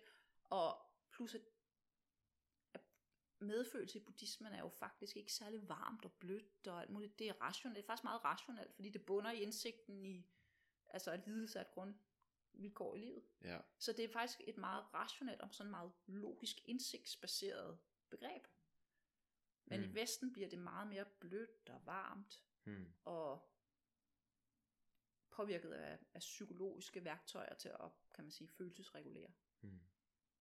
Ja, jeg kommer, jeg kommer til at tænke på nogle forskellige ting, fordi noget af det, det er jo, at vi ligesom, igen, når vi siger, at det er blevet blødt i Vesten og sådan noget, det er jo igen fordi, at, at de andre indsigter, der skal følge med, før vi rigtig forstår, hvordan vi dyrker compassion, og hvad compassion er, de er der ikke. Mm. Så vi skal ligesom prøve sådan at finde ud af, "Nå, hvad er det for os, og hvis vi ikke, hvis vi ikke har den der indsigt, altså det er jo for eksempel sådan noget som self-compassion, Mm. det giver bare ikke mening, når der ikke er noget individuelt selv. Det er der ikke rigtigt i buddhismen. Nej. Altså det er jo, det er jo lige præcis, det er jo der er selvløshed, det er en af grundindsigterne. Mm. Ja. Øhm, så det, det giver ikke mening. Okay. Noget, noget, der var spændende med det med self-compassion, Mm. mm. det var faktisk, at jeg lyttede til Kirsten Neff, som har øh, lavet øh, self-compassion, øh, mindful self-compassion øh, programmet. Mm. Og hun fortalte, at hun, mens hun var ved at tage sin Ph.D., så var hun simpelthen så stresset. Hun var stresset over, at det er fucking hårdt at læse en Ph.D. Mm. Hun var også stresset over, at jeg er dygtig nok? Kan du få min grad, og hvad skal jeg bagefter? Mm. Kan, jeg, altså, kan jeg blive ansat, og kan jeg blive forsker? Altså hun var, så hun var egentlig overvældet af selvkritik. Mm. Og, øh, og så, øh, jeg kan ikke huske, hvad universitet hun læste på, men der var i hvert fald et opslag en eller anden dag, hvor man kunne komme med til noget øh, meditation. Det meldte hun sig til. Mm. Og det var så hendes vej ind, altså kan man sige, møde med buddhismen, eller mm. buddhistiske meditationer. Det er selvfølgelig en vestlig kontekst, hun fik den præsenteret i. Øhm, og så stødte hun jo på det her compassion. Og så var det sådan, at, gud, hvis nu vi er, hvis nu vi ikke var så selvkritiske, og vi ikke hele tiden skulle måle os altså på i et præstationssamfund, og jeg skal hele tiden være god nok. Jeg skal ikke, altså, jeg skal ikke engang være god nok, jeg skal være bedre Mm. og hele tiden for at vækste og præstere og konkurrere mod andre, og, og hver gang jeg prøver at evaluere, hvordan det går i den proces, så bliver jeg selvkritisk. Ja. Og nedbryder mig selv og bliver stresset. Mm. Så hun fandt bare det her, okay, self-compassion, det er simpelthen, øh, hvis compassion det kan lindre andres lidelse, så kan self-compassion lindre min lidelse. Mm. Så, tror- så det er egentlig født ud af, at, at vi er ved at drukne i stress og selvkritik. Selvfølgelig. Men det er, så, det er så min pointe, tror jeg lidt er, det er, øhm, at hvis indsigten om tomhed kommer, problemet er lidt, at vores selvkritik og vores, øh, vores konstante præsteren og de tanker, der medfører, og hele den her stress og sådan ubehag, mental ubehag, støj og larm. Mm. egentlig. Indsigten om tomhed tager broden af larmen. Øh, og det synes jeg er så vigtigt, at man, at man også har øje for det, at nu var jeg var til sådan en CCT-kursus, fordi jeg var interesseret i, hvordan at, at, at de her praksiser ser ud i sådan en vestlig kontekst, i en videnskabelig kontekst. Og egentlig var det rigtig godt, men det var bare interessant for mig at se, at, at der er jo nogle deltagere, som har svært ved at komme sig langt i løbet af sådan en kursus. Og det er fordi, at fænomenerne, bevidsthedsfænomener, der opstår, har stadig en stor vægt for dem. Mm. De er stadig substantielle, de er vigtige, de har betydning, alt muligt andet. men man ser ikke igennem det. Den store indsigt, er, at de er tomme. Mm. Altså grundlæggende er, er der er, er, er, er, er, er, er, naturen og alting er tomhed. Så det er jo kun fordi min relation til dem er illusorisk i en eller anden grad, at de egentlig kan have magt over mig. Så det er der, hvor vi så begynder, og så laver vi den der lidt, så laver, begynder vi med self-compassion, fordi åha, hvor det også synd for mig alt det pres der udefra. Hvor egentlig, hvis den indsigt begynder at falde ind, så er der ikke rigtig noget selv, og der er ikke nogen grund til at lave self-compassion mere. Så det, min pointe er bare lidt, at Øhm, og det synes jeg også er spændende i forhold til at se, hvordan at buddhismen og Dalai Lama har sådan embraced videnskaben. Buddhismen har ikke svært ved at indholde, ved at embrace vores verdensforståelse og embrace vores videnskab. For det er bare endnu mere tomhed. Mm. Det kan være pisselig gyldigt. I kan, I kan sige alt muligt. I kommer aldrig nogensinde udenom tingenes naturen. Det er også derfor, at Dalai Lama føler sig ikke troet af det her. Han embracer det. Han kan godt snakke om kroppen, og det skal vi have lov til. Vi skal have lov til at bevæge os i forskellige niveauer, hvor, at, at tingene sådan hvor vi stadig holder fast i, at der er tomhed som grundlag, hvis vi har den indsigt. Men vi kan godt stadig lege med formen. Vi kan stadig godt begynde at tale om, at vi har en krop og for ro i kroppen, og blodtrykket falder og sådan noget. Det er fint. Men når det, når, det, når det hviler på den store indsigt, det er det, jeg tænker, der er vigtigt, og det er det, vi ligesom mangler i Vesten. For det er Vesten, der er svært ved. Det er jo det er den, ligesom man kan sige, buddhismen er omfavnende i en eller anden grad, eller nu ikke bare buddhismen, det er der helt sikkert også nogen, der er enige i, men den har kapaciteten til at omfavne. Det har Vesten ikke. Den desekrerer, skærer i stykker, analyserer, forstår, rationaliserer. Det hele det er sådan et projekt hele tiden. Et sådan forbedringsprojekt. Øhm, Ja, og Så- et, forkl- et forklaringsprojekt Ja, hører jeg også, altså ja. det, det du beskriver det Ja. der, ikke? Altså, vi skal vil, forstå. Vi, ja, vi vil, vi vil gerne forstå. Og, og, og igen, den buddhistiske indsigtsvejen til forståelse, det er en, sådan en inner knowing. Øh, en viden, som opstår præ- eller transrationelt. Mm. Altså førsprogligt, eftersprogligt, et eller andet. Det, det er ikke noget, vi behøver så at skrive lange rapporter om. Øh, jeg er lige i gang med et kursus lige nu, online, ved øh, øh, Gomde Center, med, øh, hvor, vi, hvor vi læser Nagarjuna, som er sådan en øh, tibetansk filosof, tibet- tibetansk buddhistisk filosof, tror jeg, noget af den stil.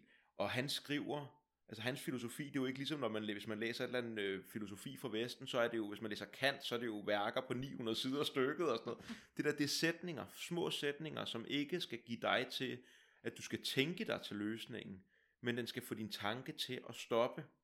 Altså, den skal, den, den skal simpelthen slukke din forsøg på at, at prøve at forstå med sindet, Mm. og så forstå direkte i stedet for. Ja. Og hele den der tankegang er vi jo gået lidt, den er lidt væk i Vesten. Og det er lidt der, hvor jeg, ja, det er ikke fordi, at når jeg taler om det her, det er ikke fordi, at jeg vil gerne vil have sådan et eller andet med, at vi skulle tilbage til buddhismen, men jeg tror bare, at vi vil gøre klogt i at integrere det, som de kalder for visdom øh, i Vesten, fordi det er mange af vores problemer lader til at, og faktisk, igen som jeg sagde før, der med at vi er i København, vi vil gerne til Odense, vi kører for billet fra Aarhus, det er svært at håndtere de problemer, vi står overfor som mennesker, individer, med stress og depression og meningsløshed, men som vi også står overfor som kultur, øh, som samfund, øh, som verden, med klimakris, politisk polarisering. Det er svært, når vi ikke starter det sted fra, hvor vi egentlig er, men vi hele tiden starter fra illusionen. Mm. Hvordan filen skulle vi så nogensinde egentlig kunne håndtere tingene rigtigt? Mm. Hvis vi hele tiden køber den der fucking togbillet fra Aarhus, når vi egentlig er i København. Altså, hvad, vi må lige finde ud af, hvor vi er henne først. Ja. Øhm. Og, når, og når du taler her, så taler du jo også fra din egen praksiserfaring. Ja, ja. Men det er det, ene, det, er det jeg har. Altså, og, øh, og, og, ja, og det, og det er jo, og, og man kan sige, hvad gør man så med mennesker, som ikke har sat sig ned og mediteret dybt og oplevet, haft den, den oplevelse, den erfaring af, Mm. det hele er egentlig bare en illusion, og selvom man nogle gange også har haft, altså jeg har også haft glimt af det der, og så næste morgen, så ringer uret alligevel, ikke? Altså, Mm. og, og, og, og, og den der eksamen, jeg skulle til, eller chefen, jeg skulle møde ind hos, var jo altså meget lidt illusorisk. Mm. Altså, så hverdagen, altså, selvom, selvom at jeg intellektuelt set, eller erfaringsmæssigt i meditation har kunne opleve det, Mm. så er vi alligevel presset ud i den her praktiske Mm. hverdag hver dag. Og der, der, der tænkte jeg faktisk, altså det her, som du siger, vi mangler indsigten eller visdomsaspektet. Mm. Og det er jo meget interessant med det her compassion-begreb, som jeg sagde før, at det griber fat i, at det her buddhistiske visdomsbegreb, indsigt i altings grundlæggende tomhed, bliver transformeret til en, en viden om biologi og nervesystem. Mm. Fordi at når vi er stressede og oprørte, så er der meget lidelse. Mm. Altså, så det bliver meget en træning, altså compassion træning i dag og self-compassion træningen, det bliver jo meget også altså mindfulness værktøjer at trække vejret, få ro på nervesystemet, altså komme ned. Mm. Øh, det det vestlige menneske har en, af min erfaring længes enormt meget efter, det er jo overhovedet kunne mærke sig selv. Mm. Fordi vi netop kører op i hovedet, og der er meget Ja, Øh, hoveder uden en krop. Ja, vi, altså, og der er bare der er jo ord hele tiden inde. Ja. i den her hjerne, ikke? Mm. Og meditationen er jo, altså, altså det kan jo tage år bare at lære at sætte sig ned og jagtage de der tanker, Helt sikkert. uden man tror, man er tankerne. Og det skal heller ikke lyde som om, at jeg bare har indsigt og indsigt og indsigt. Jeg har også brugt snydekoder, vil der være nogen, der mente med at have taget nogle forskellige substanser, der har givet mig nogle indsigter. Men øh, det, jeg synes, der er... Det er heller ikke fordi, at jeg tænker, at vi skal have et eller andet samfund, hvor vi alle sammen bare sidder og mediterer, men jeg synes, det vil være vigtigt, hvis vi, for det du også snakker om, det er, at vi skal have, vi skal passe på, at vi ikke låser begreberne, det er lidt det, jeg hører, Mm, du siger. ja. At vi skal have en åbenhed for, hvad de kan, hvad de kan blive til i en vestlig kontekst, at de får lov til at udfolde sig. Og, og, og, og der synes jeg, jeg synes bare, det er så vigtig en pointe, fordi i det, der ligger der også muligheden for, at den her visdomsaspekt kan vokse frem, Mm. og der måske er nogen, når vi begynder at have mindfulness og compassion og nogle af de her ting, som en mere integreret del af vores øh, samfund, men, men, men, men ikke som en låst ting, men med en åbenhed omkring, at det også skal udforskes, at så kommer der nok også til at opstå øh, forståelse af visdom i Vesten igen. Og jeg føler allerede, det er ved at ske. Altså, der er jo meget mere fokus på, på de her ting nu. Altså bare den her podcast, at der er nogen, der gider at lytte med. Det, et eller andet tyder det hen mod, tænker jeg. At folk, de søger mod et eller andet visdom, en indsigt i tingenes sande natur. Øhm, og i forhold til det her med, det vil bare en lille kommentar, jeg vil knytte, i forhold til det her illusoriske, det er noget, som jeg tror, der tit, det er sådan, jeg forstår det i hvert fald, noget jeg tror, der tit bliver misforstået, det er, at det er jo ikke fordi, den her verden er en illusion. Mm. Det kan vi jo godt se, den ikke er, Mm. men den er illusorisk. Mm. Vi tror, den er fast. Vi tror, at den er grundlaget for alting. Og det er den ikke. Mm. Den, er, den går fuldstændig, det, det, det er en stor omgang død og genfødsel på en eller anden måde, og det hele forsvinder hele tiden. Mm. Øh, og så opstår der noget nyt, og forsvinder det hele tiden. Og så er spørgsmålet, hvad er det så egentlig, der er gennemgående? Mm. Hvis man tager ens liv, alle oplevelser, de er opstået og forsvundet igen, alt hvad du nogensinde har oplevet, og så er der en eller anden ting, hvis man undersøger det ret, øh, eller ikke engang ting, for det er helt forkert, og det sproglige er noget fucked up, men der er en eller anden kontinuitet i noget af det, og det er den indsigt, man kan komme frem til, mm. det er der, hvor man så snakker Mm. om tomhed. Øhm, så det igen, det passer egentlig ret godt til, hvordan vi oplever at være, at det passer sindssygt godt. Det, det passer faktisk meget godt ind i en vestlig kontekst på mange måder. Ja. Øhm, jeg tror også, det er derfor, at de har kastet sig over det. Øh, altså videnskaberne har kastet ja. sig over de her begreber. Fordi det er sådan relativt nemt at sådan sige, okay, det passer ind her. Og jeg synes også, altså man kan sige med det, det, det vestlige medfølelsesbegreb, der nu ligesom stikker hovedet op nu, den måde, der bliver talt om det på, det der er interessant ved det, Mm. øhm, ikke i stedet for mindfulness, fordi compassion træning hviler også på mindfulness træning, mm. eller til stede opmærksomhedstræning. Kunne man, lige en kort kommentar, det kunne man sige, i forhold til at du beskrev fuglen før, compassion på den ene side, Visdom. visdom mm. på den anden, altså at mindfulness er ligesom en af grunden, en af de store fjer, eller en af de store, den store bestanddel af at komme til visdommen, til indsigten. Ja, det, det er ikke lige tænkt over det på den måde før, men men hvis, man, hvis vi tænker ind i buddhismens ottefoldige vej, Ja, altså så ligger mindfulness-delen, mm. Den ligger som en del af, af meditationspraksis. Mm. Men du kan ikke få fat i din etik eller din visdom, uden du mediterer. nej, Og du kan ikke, du kan ikke få fat i, altså meditationen hviler også på visdom. Det, mm. det, hele, det hele det binder ind i hinanden. ja, Øh, interrelated. ja. Men så, ja, så det, pointen var egentlig bare med det, at, øh, at visdom er ikke bare et eller andet, vi gror lige pludselig. Altså, det er noget, der kommer. Det er bare vigtigt lige at sige. Ikke? Altså, Mhm. mindfulness er jo en af de ting, der fører til, at vi kan gro den der vinge, der hedder visdom. Mm, mm, Og når den gror, så, af, så, så, så giver den også mulighed til, at den der compassion ving kan gro mere og mere. Altså jo større en vis, jo, jo, mere, jo større den der visdom ving er, jo mere kan compassion gro Ja. i en eller anden grad, fordi det afbalancerer hinanden. Så hvis du slet ikke har visdom og indsigt, så er det meget, meget svært overhovedet at have noget compassion. Øhm, Ja, og så kan man sige, og hvad er så compassion? Hvad Mm. er medfølelse? mm, Ikke? Altså, fordi der er jo også... Øh, ja, vi har, vi har lidt snakket om, at i buddhismen er det faktisk et meget rationelt og sådan meget køligt begreb. mm, Øhm, og at når du faktisk er meget flink og venlig over for andre, så er det faktisk ikke compassion, så er Nå. det netop venlig kærlighed. mm, Men venlig kærlighed kan du kun udvise, hvis du har trænet compassion. mm, Altså, men i, så i det vestlige medfølelsesbegreb, øhm, der er jo så selvfølgelig i forskningen lavet nogle definitioner. Altså Paul Gilbert har for eksempel, øh, hvordan er det hans definition lyder, øh, en åbenhed for egen og andres lidelse, og så sådan et dybfølt ønske om at måtte både lindre og Mm. også forebygge. mm, Så i de vestlige compassion begrebsdefinitioner, der ligger en der ligger faktisk sådan en meget kognitiv del, altså som er faktisk er den buddhistiske visdomsaspekt. Mm. Det er faktisk, hey, jeg skal forstå. Mm. For os bliver det bare sådan meget kognitivt. mm, Så for buddhisterne er det sådan indsigt i, mm, i tomhed, grundlæggende lidelse. mm, Men det bliver til en kognitiv del. Hey, Mm. jeg- jeg skal simpelthen forstå nogle ja. ting.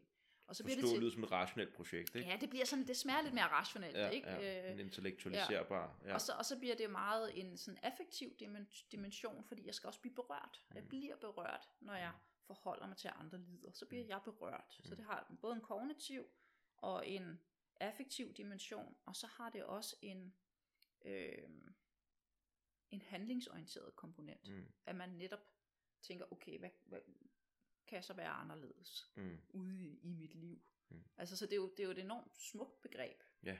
Øhm, men det er jo en ting at læse en videnskabelig artikel omkring compassion-forskning med rod i buddhisme, og så, øh, altså, det, det er jo meget in- intellektualiseret. mm. Øhm, Ja, hvordan kommer man derfra til faktisk selv at opdyrke compassion? Ja, Ja. altså, og det kan man selvfølgelig gøre ved at gå på nogle af de her udmærkede træningsprogramskurser. Øh, og jeg er så lidt optaget af, hey, øhm, du kan både gå på kurset eller ikke på kurset. Øh, hvad, hvordan gør vi det i hverdagen? Mm, Altså, hvordan bliver jeg et lidt federe menneske, når jeg er ude i en eller anden butik, og der er en eller anden, der irriterer mig? mm, Altså, og skal jeg i øvrigt være flink hele tiden? Er compassion at være flink? Nej, ja, altså, at vi får en snak om, hvad det her det egentlig har af praksisbetydning ja. i hverdagen. Mm. Og praksis her, der lyder det lidt som om, at du mener større end kun bare at sidde ude på hovedet, men Ja, ja, ja. praksis i, hvordan jeg gebærder mig i mit liv. Ja. Ja. Ja, og det er måske vigtigt lige at lave den distinktion. For mig er, en praksis kan jo være mange ting. Mm, Det kan være, at du mediterer hver morgen mm, og hver aften. Men det er jo også det, jeg tror, det var måske det, du tidligere havde en snak med, hvad var det, Lasse Bjerkær Ja, om. ja. Øh, hvor I også kom frem, det var meget inspirerende at lytte til, altså den, den uformelle praksis. mm, Den uformelle meditations- eller mindfulness-praksis, eller compassion-praksis, mm, som jo er den, jeg laver, når jeg bevæger mig rundt i livet. Altså, når jeg går ned i parken, og der går en for, og jeg er i dårlig humør, og jeg har optaget mig selv, Mm. og jeg hører også en podcast, og jeg er bagud med noget, og så er der en, der går forbi og kigger på mig. mm. Så kan jeg jo reagere ved at tænke, hvad fanden glor han på? Ja, ja, ja. Så lader der være. Andre dage, hvor jeg har det bedre, så smiler jeg bare tilbage. Mm, Jeg behøver ikke engang altså, tænke over, hvad det er, han vil. Fordi han gik der bare. mm, Et medmenneske. ja, Ikke? Altså, så, så for mig er en praksis, det er helt ned i de der elementer. mm, Øhm, så for mig er, er medfølelse, det er, jeg vil ikke engang sige, det er en livsstil, fordi det, det er også sådan noget meget vestligt. ja, Ikke? En Ja. livsstil, det er sådan en eller anden Ja. ja. kappe, jeg har taget på, og så Ja, ja, har jeg ja. en yogamåtte under Ja. ja. armen, og det ene og det Ja, andet. Nej, ja. det er, det er, det, altså, det er en, øh, det er en væren. ja, det er en måde at være på. Ja, ja, og, nogle, og, og nogle gange så er ens væren bare ikke særlig fed. Nej, Og andre gange er den medium, og nogle gange er den fantastisk. ja, Og, og, og, og for, for mig, altså kan compassion, eller medfølelse, hvad jeg hellere kalde det, det kan udfolde sig, altså hvis det bare udfolder sig i et kort sekund, Mm. og du bliver ramt af den, så opstår der som regel en, ligesom om, at tiden forsvinder lidt, eller tiden bliver langsom, fordi der kommer et tilstedevær. Mm. Og så kommer der en, en anden fornemmelse i kroppen, Mm. og den kan komme, selvom man er, er stresset eller ej. Men det er ligesom om, ligesom et glas champagne, der ligesom sådan kan boble lidt. Det Ah, kan det er sådan- dejligt. Ja, Ja, ja, altså- ja godt billede. Og, og, og, og det kan sådan brede sig ligesom, altså, og Det som føles også som champagne. Ja, kan, og du kan næsten mærke det nu, ikke? Altså, så, og, det skal sådan, og så løber det op ad ryggraden, og sådan, og så tænker nej, hvor er det rart. ja. Altså, og, men det, der, det, det egentlig er, det er, jeg kunne også bare kalde det et enormt tilstedevær. ja. Fordi det var, det var simpelthen fordi, jeg lige satte farten lidt ned, og med farten, Mm. så du kan også sidde stille og være stresset, Ja, ja. og have fart på. ja. Så det er ikke bare at sætte sig ned og meditere. Mm. Nogen vil jeg våge på at stå, kan altså ikke bare tåle, hvis man har kørt i topfart i hele sit liv, Mm. og så pludselig sætte sig på en meditationspude. Så Nej, ham- det er, det er svær overgang, det Ja, der. og det kan man altså blive enormt stresset af. Så Mm. nogle gange er det måske bedre at gå en tur. Mm. Eller bare tage nogle få åndedræt, altså hvor Mm. man øver sig i lige at være til stede, bare lige der. Og så lade det brede sig ud. Ja. Øhm. Så, og, og, og det ved jeg ikke, om jeg skal kalde øh, compassion træning. Det vil jeg mene. Altså, Det, synes, det, er det, jo, det, er jo det, altså det, kan jo diskuteres jo, hvad? No- noget, øh, jeg havde en periode, hvor at jeg øh, næsten sådan helt psykotisk løb rundt og talte alle mine vejrtrækninger, og nærmest lavede tongue Lin hele tiden. Mm. Hvor jeg hele tiden bare trak vejret ind og ud af hjertet, og forestillede mig bare, at jeg sugede lidelse ind og pustede altså bare Mm. compassion og kærlighed ud til folk. Og jeg talte, så det var hver gang jeg trak ind, så havde den en og ud, en, to, to op til 20, ned igen. Og jeg kørte bare, og hvis jeg lige tog mig selv i, at jeg tænkte, så kørte jeg videre. Og jeg tror, at det har været, det har været mi- minimum lige så vigtigt i min træning, min praksis, som min halve time til en time om morgenen på puden. Mm, mm, Fordi at den også, når vi møder verden, der, vi, vi mærker virkelig, hvor lidt vi er i kontrol. Altså, der er så mange faktorer, så mange variabler. Og hvis vi kan lære at blive bedre til at punktere vores hverdag med nærværende øjeblikke, Mm. med, vi kan ikke forlange os selv, at vi kan være nærværende hele tiden. Men hvis vi kan blive opmærksomme på, oh, jeg løber sgu da rundt, der er lidt grumpy. mm, Jeg i dårlig humør. Lige bliv nærværende med det. Mærk, hvordan har kroppen det. Hvor er jeg henne? Mm. Hvordan føles det i brystet? Alle de der små ting der. Øhm, jo mere vi kan punktere, jo mere det kan blive en vane. Noget vi bare helt tiden trækker frem. Hvis det er noget, vi kan gøre lige pludselig en gang i time, en gang hver halve time. Bare et par sekunder. Så lige pludselig så får vi hele tiden indsigt i, hvordan det egentlig er at være til stede. En lille indsigt i, hvordan er det at være mig. At jeg ikke er overvældet af mængden af data, der kommer ind, og alle mulige indtryk, og tanker, og idéer, og følelser, ja. og alt den stimuli. Så, så det, jeg synes faktisk, at, at den er, det er en virkelig, virkelig vigtig øh, del af min meditationstræning, og noget, som jeg synes, der mangler lidt i den her øh, bølge med meditationsapps, hvor nej, nej, det er noget, jeg gør 10 minutter om morgenen. Mm. Der har jeg min 10 minutters kursus, og så kan jeg bare gå ud, og så er jeg styr på det. Mm. Og så får jeg min, min point, øh, inde på appen der, hvor der står alle mulige fine ting om, og jeg skal lige rate, og står der, åh her, din øh, stress er gået ned med 20% over de sidste tre måneder.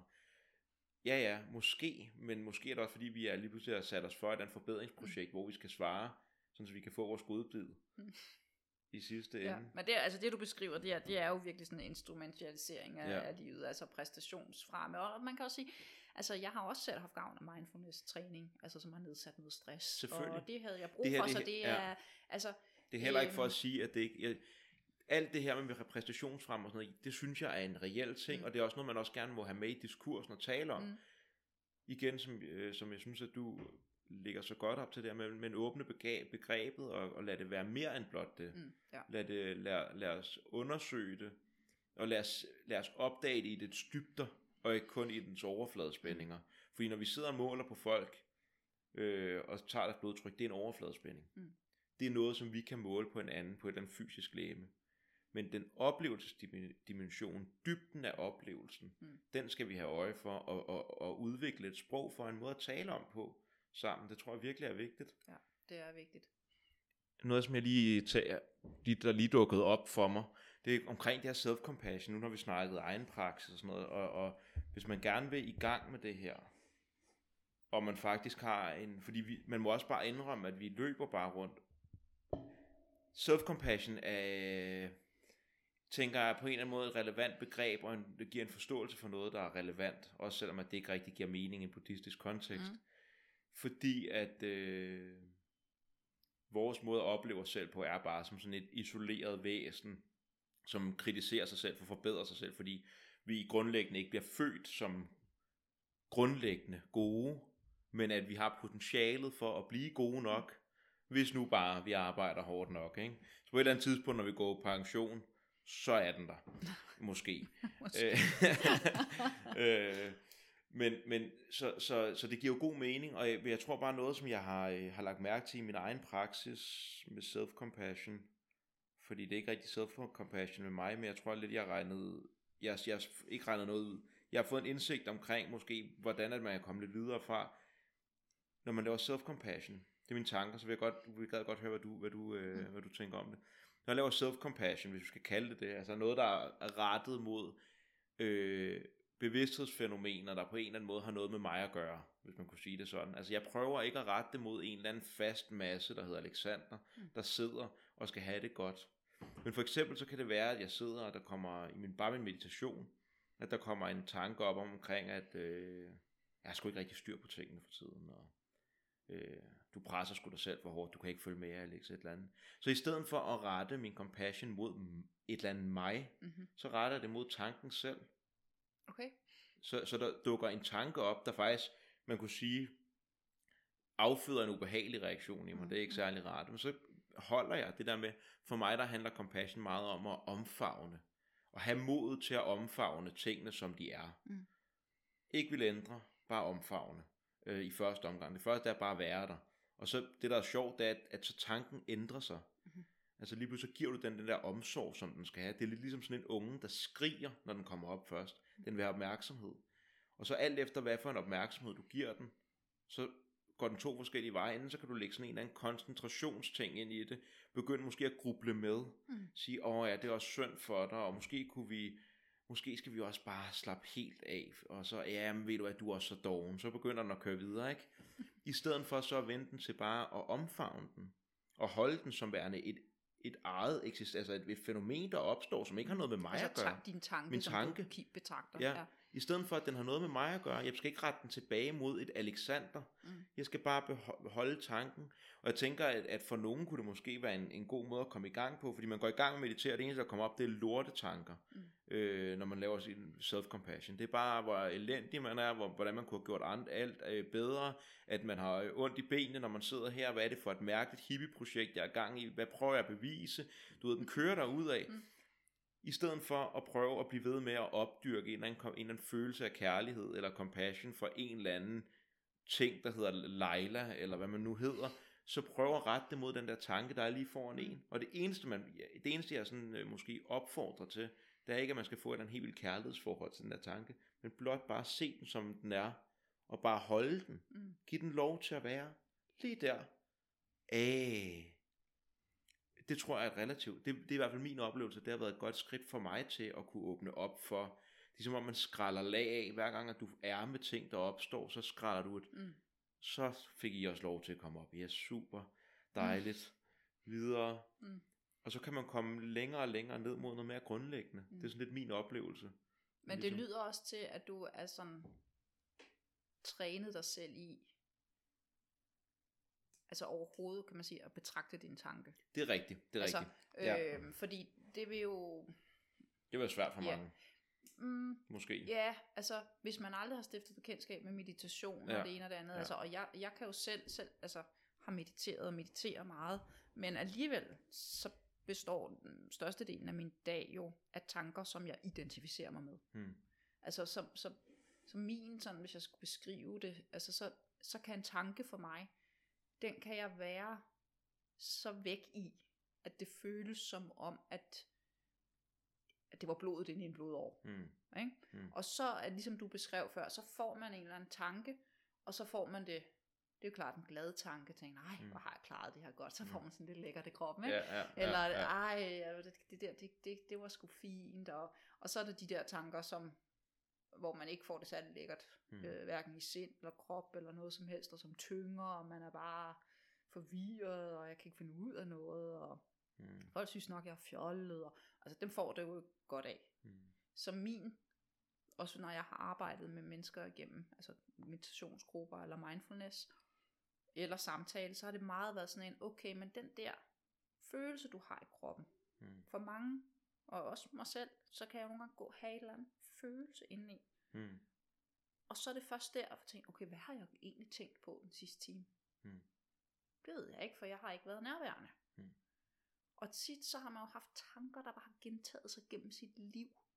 Så du kan jo faktisk have, altså jeg kalder det næsten usynlige tanker. Ja, ja, ja. Ja. Altså tankeformer, tankestrukturer, du har tænkt en milliard million gange. Mm. Og de har gravet så dybe kløfter, eller hvad hedder det, ligesom når man den samme rille i en bladespiller, Ja, ikke? ja. Altså, så den kan kun spille én sang. Mm. Det kan godt være, at sangen kan lyde lidt forskellig, men det er den samme kritiske Mm. sang, og får det bare dårligt. Mm. Og overhovedet opdage, at det er en tanke. Altså, og det er en gentaget tanke en milliard gange. God Altså at få den ud og, og blive trænet i at tænke, okay, jeg behøver ikke at identificere mig med den tanke. Jeg behøver ikke at knytte mig fuldstændig til den. Det er min, min identitet er ikke den tanke. Mm.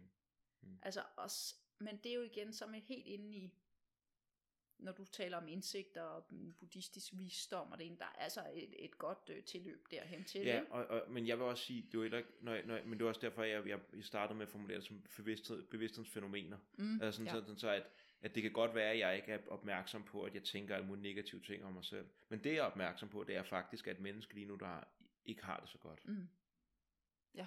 Og så bare starte der. Ja, og så kan man starte, så kan man begynde at undersøge, hvad er det egentlig, de der følelser i kroppen, hvad er det egentlig, hvis de skulle tale, hvad Mm. de så siger. Mm. Og, og det er min erfaring fra mit arbejde med mennesker, det, det kan være lidt skamfuldt. Mm. Og rent faktisk turde sige, jeg tænker faktisk sådan her om mig selv. Mm. Så selvkritisk, så nedvurderende, Mm. så ikke støttende. Ja. Og det er jo i princippet det, der var Kirstine Neffs øh, pointe med det her self-compassion begreb.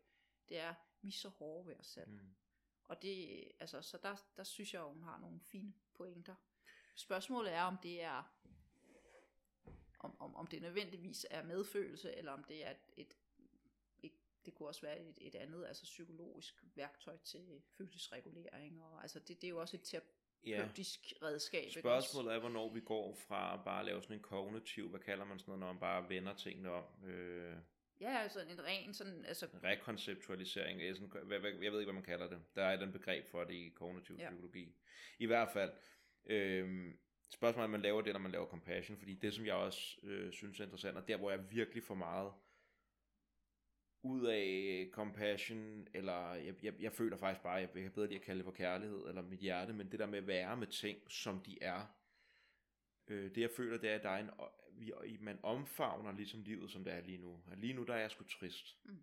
Og i stedet for at prøve at fikse tristheden, det er også derfor, jeg synes, hele den der fokus på, at vi skal ændre ting hele tiden. Jeg tror også, at det bliver skrevet som, jeg, jeg er enig i en eller anden grad, men når vi skriver det ind i en vestlig kon- kontekst, vores vestlige sind tror, vi skal gøre alt muligt. Vi skal Mm. løbe rundt, vi skal fikse. Og, og jeg føler faktisk, at at fikse og at hjælpe er totalt et antidote af modgiften til rent rigtig compassion. Mm. Rigtig compassion starter med at acceptere Ja. og omfavne. Og så, så det, som jeg, der er interessant ved, ved kvaliteten, når man så lægger mærke til, at jeg er faktisk ked af det. Jeg er et menneske, der er trist. Mm.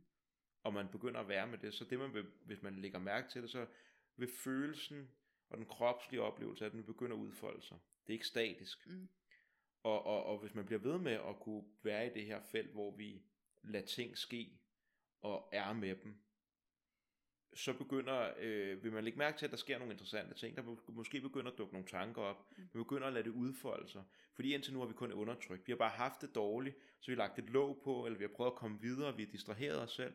Hvor første gang, så sætter vi os ned, eller bare lægger mærke til, når vi går en tur, hvor jeg er trist i dag. Mm.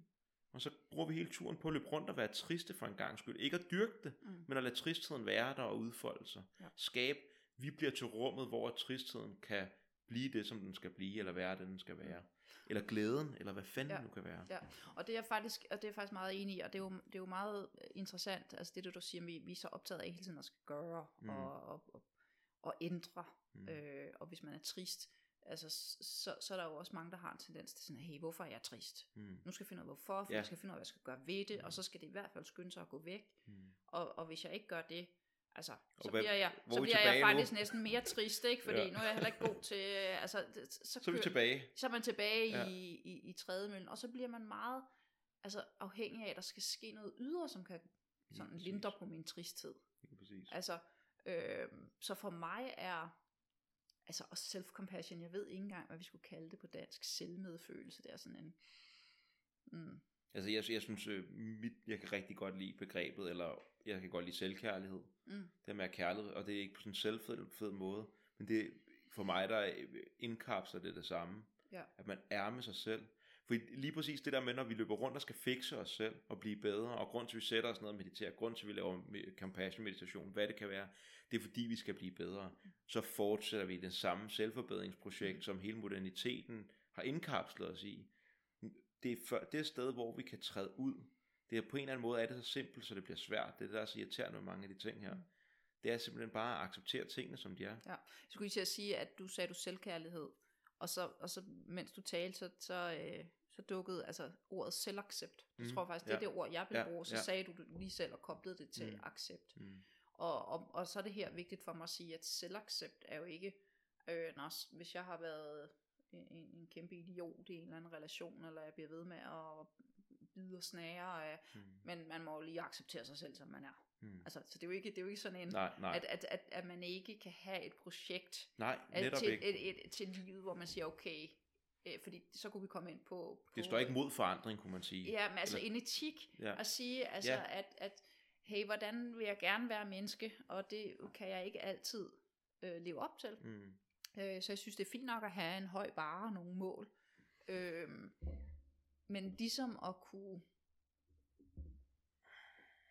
kunne sige, okay, her var jeg, her har jeg skulle, øh, jeg havde sat en høj bare, Mm. og, øh, og det jeg kunne levere, eller det jeg kunne folde ud lige nu, det nåede kun til anklerne. Det var sgu Ja. ikke særlig fedt. Og hvad gør jeg så derfra? Mm. Altså, går jeg så ind i selvkritik? Øh, eller går jeg ind i noget, der er mere støttende? Du sagde, være, være med det, der er. Mm. At man ligesom også i en relation kan kigge på den anden og sige, okay, øh, det her, det var øh, på en skala fra 1 til 10, så har jeg klaret det her til, til 0,1. Mm. Altså, hey, jeg var, jeg var fraværende, jeg var stresset, og det, og, og, og det er ikke sådan en, så skal man undskylde sig selv halvt ihjel, Nej. fordi, altså, man, man, man Det er også noget aggression, ikke? Ja, ja, men at man bare indrømmer det og ja. siger, hey, det var, og jeg kunne ikke levere mere lige nu. Og måske kan du faktisk både indrømme det og acceptere det, for det er jo måske bare der, hvor vi, der er en anerkendelse der. Men der mangler måske lidt den her hjertekvalitet. Men der er et eller andet i, når vi, når vi går rundt. Jeg havde det, jeg, jeg er i gang med sådan lidt en, en egen sådan lille proces, der kommer, der er bølger igennem med noget sorg, som der bliver arbejdet øh, igennem af min krop, eller jeg ved ikke, hvad fanden der, er, der arbejder med det. Der er et eller andet, der arbejder med det. Og så her den anden dag, der bliver jeg så lige pludselig opmærksom på, at jeg har været skyllet fuldstændig væk af mine egne følelser og tanker, og druknet mig selv i min telefon og alt muligt andet, øh, fordi den bare var voldsom.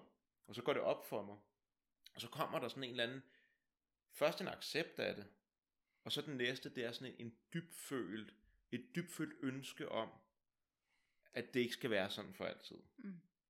Ikke, ikke, ikke fordi, at det ikke er godt nok, som det er nu, men bare fordi, at der er et ønske om, at jeg også får lov til at, øh, du ved, tage ud og vinterbade i morges, da vejret var dejligt, og nyde det. Mm. Øhm, så det, det er lidt det der med, hvornår, hvor kommer vores, vores ønske for transformation, vores ønske for at blive til noget andet, blive bedre, sundere, hvad man vil kalde det. Hvor kommer det fra? Kommer det, fordi jeg ikke er god nok? Mm. Eller kommer det, fordi jeg er så god, og så elskværdig, og fortjener så meget kærlighed, sådan så at vi ønsker for det, at den her blomst får lov til at udfolde sig i hele sin skønhed, hvis man kunne snakke om det der. Det er der, hvor metaforen er god, ikke? Ja. Altså det kan godt være, at det er et smukt frø, men vi, vi, vi, vi, vi vander det frø, fordi vi ved, at potentialet er endnu smukkere. Mm. Øh, så det, det, det er ligesom det projekt, det, det, hvis vi kunne komme med den intention, med den energi, med det udgangspunkt ind i vores udvikling, i vores relationer, så er det meget mindre aggressionsbestemt, det er meget, mere domi- meget mindre dominerende, det ønsker ikke at fikse verden og hjælpe folk, der ikke kan finde ud af en skid, hvis det er sådan, man føler det. Man står bare til tjeneste for sig selv og andre Mm, lige mm, pludselig, mm. og er med tingene, som de er.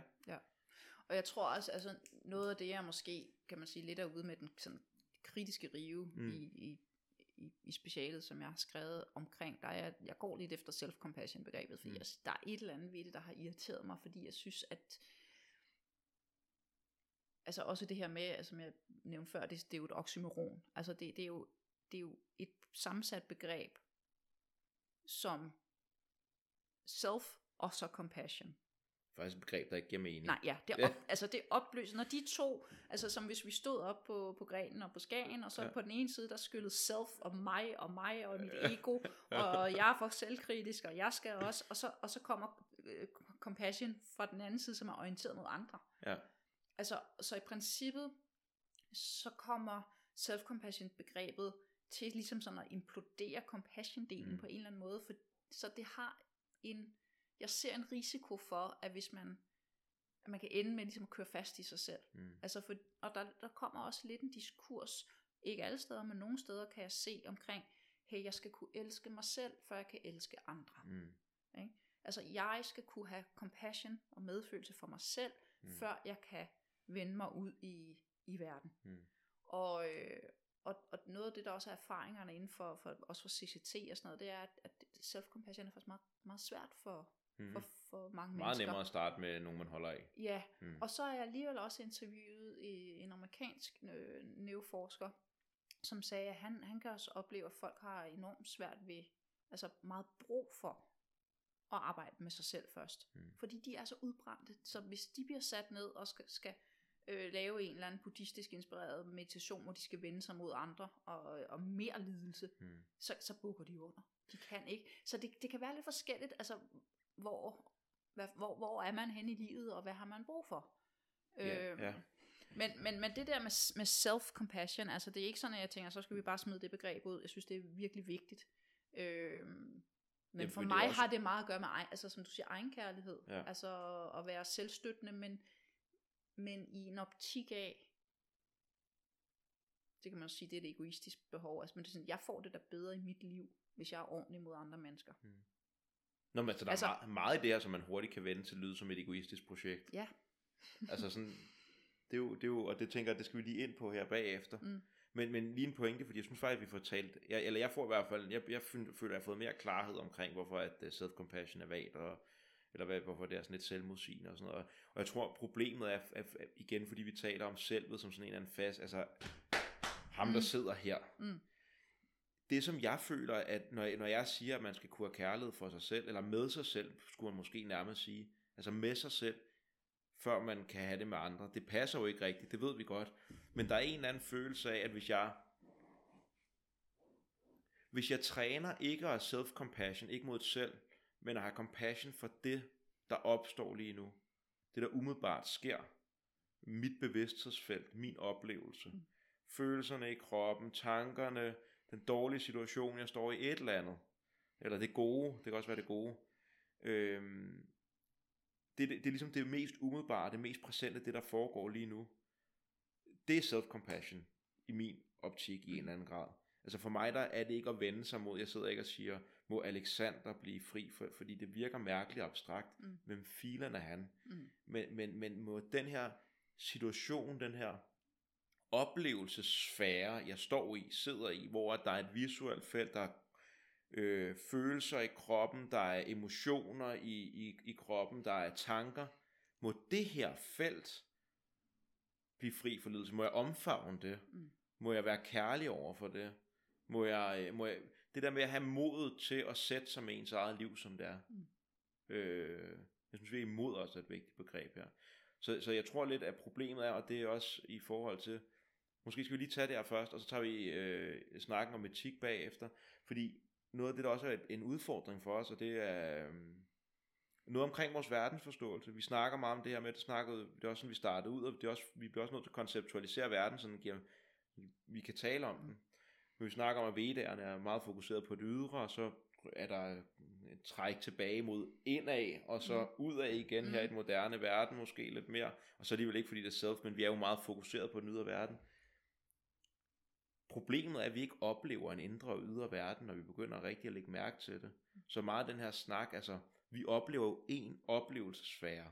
I den, der er følelser, og Mm. der er noget, der lyder, der minder om tanker, og fordi at andre ikke kan høre vores tanker, så tænker vi, at de er indenfor.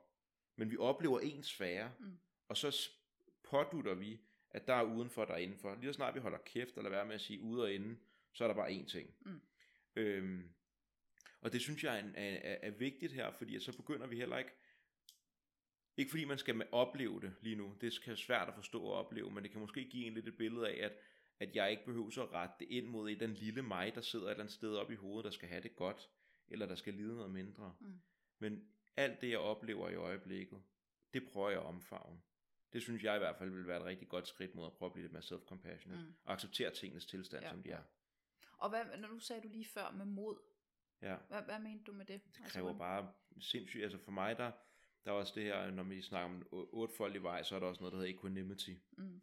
Og equanimity for mig, det altså er... sindsligevægten, ikke? Eller Jo, sindsroen. sindsroen. Ja. Og sindsro kræver mod. Ja. Altså, det er også derfor, at bodhisattvaen er ikke lyserød og øh, fluffy. Mm. Bodhisattvaen er en kriger. Mm. Det er en krigerarketype. Og det der med at sætte sig ned med livet, som det er. Og det er pisse hårdt, for der er lidelse i livet. Der er frygt, der er usikkerhed, der er alle mulige ting.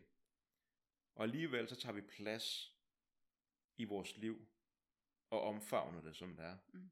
Ikke fordi, at vi ikke gerne vil have det, måske skal udvikle sig i en bedre retning, men fordi vi accepterer tingens tilstand først. Ja. Vi forstår før igen, altså vi skal lige acceptere, at vi er i, i København Mm-hmm. først, så vi har købt Mm. en rigtig billet.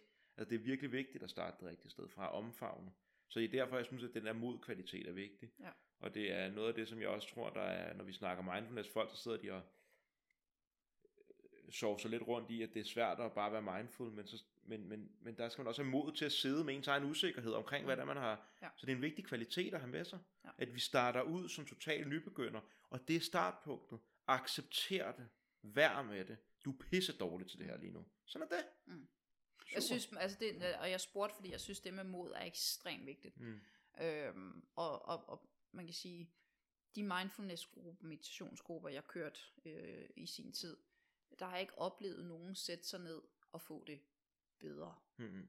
Altså man sætter sig ned, og så bliver du konfronteret Ja. med alle dine tanker, og du bliver også konfronteret øh, med tiden med de tanker, du ikke øh, vidste, du tænkte. Mm. Altså, og det er jo, det, det, for mange er det pinefuldt, Mm. øh, og, og for mange, der er stresset, øh, så kan man sige, okay, så skal du meditere og mindfulness, fordi det er stressreducerende. Jamen ikke lige med det samme. Mm.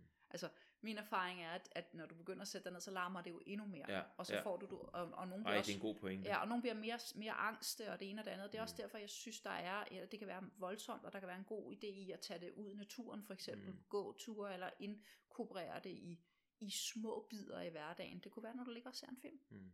hey, så, så tager du lige og sætter fødderne, hvis du ligger ned i, enten på gulvet eller i sofaen, og så mens du ser filmen, det er ikke fordi, du ikke skal følge med i filmen, Mm. eller hvor- whatever du ser, men at, at man lige har en kropskontakt til Mm. underlaget. Ja. Altså, det er også at være mindful. Ja, Og bare så mærke, kan- hvordan det er at have fødder. Ja, og Hvordan så, føles min tær? ja, og så kan man, altså, så kan man også øve sig ikke hele tiden at være kun op i hovedet, men man faktisk kan være i kroppen, samtidig med, at man er i hovedet. Mm. Også samtidig med, at man bliver underholdt, Ja. eller whatever. Øhm, men det med mod, så det er vigtigt. Det kræver mod til sig selv i øjnene. Og en sit tanke affald. Det er skide sejt at sætte Ja. sig ned og meditere. Ja. Altså, respekt. Og hvis, vi, hvis jeg skal lige tage tilbage til altså den, altså compassion i en organisatorisk eller ledelsesmæssig kontekst. Mod.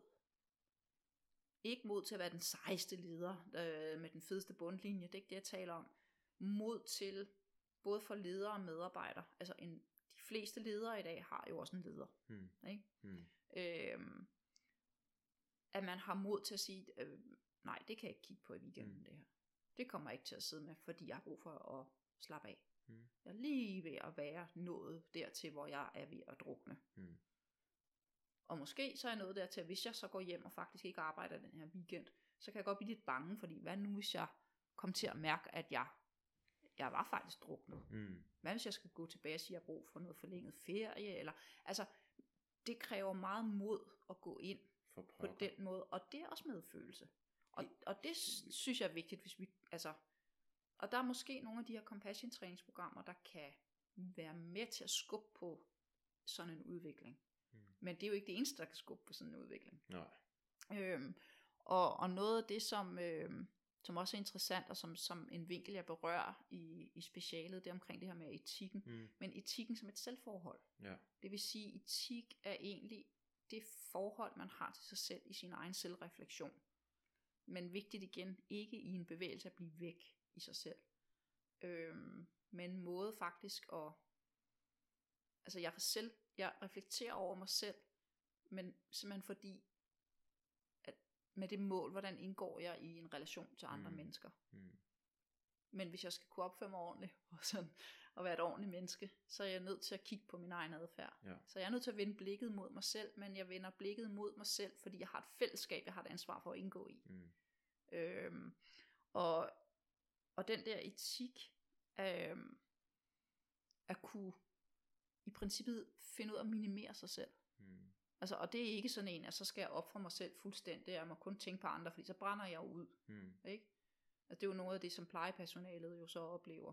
Altså, hvor vi startede med at tale om empati. Øh, Fatigue, Fatigue, ikke også? syndrome. ja, yes. og, det, er- og det er jo ikke særlig selvkærligt eller noget som helst. Okay, ikke Øh, særlig kærligt over for andre. Nej, det er brand- faktisk ikke kærligt. Nej, det er ikke kærligt, Nej. fordi man ender jo med, og længe inden man måske er brændt ordentligt ud, øh, så er det godt, at man stadig yder en service eller gør noget for andre, Mm. men man er jo, har jo en dødvægt i sit system, Mm. som, hvor man lider. Ja, ja, så empati er en slange. Ja. Altså, Ja. Ja. Det, så, så derfor er der noget virkelig vigtigt i det her compassion-begreb, som kan gøre, at man kan arbejde med at hæve sig op over øh, noget smerte og tunghed, eller blive bedre til at, at rumme det. Og, ja, den og, kan jeg bedre lide, tror ja. jeg. Altså ja. sådan, så man rent faktisk kan være noget for andre, men også for sig selv. Ja. Men i en balance, så man hverken fortaber sig i sig selv, eller fortaber sig i andre. Mm. Altså den balance, synes jeg er vigtig. Og det synes jeg kræver noget mod.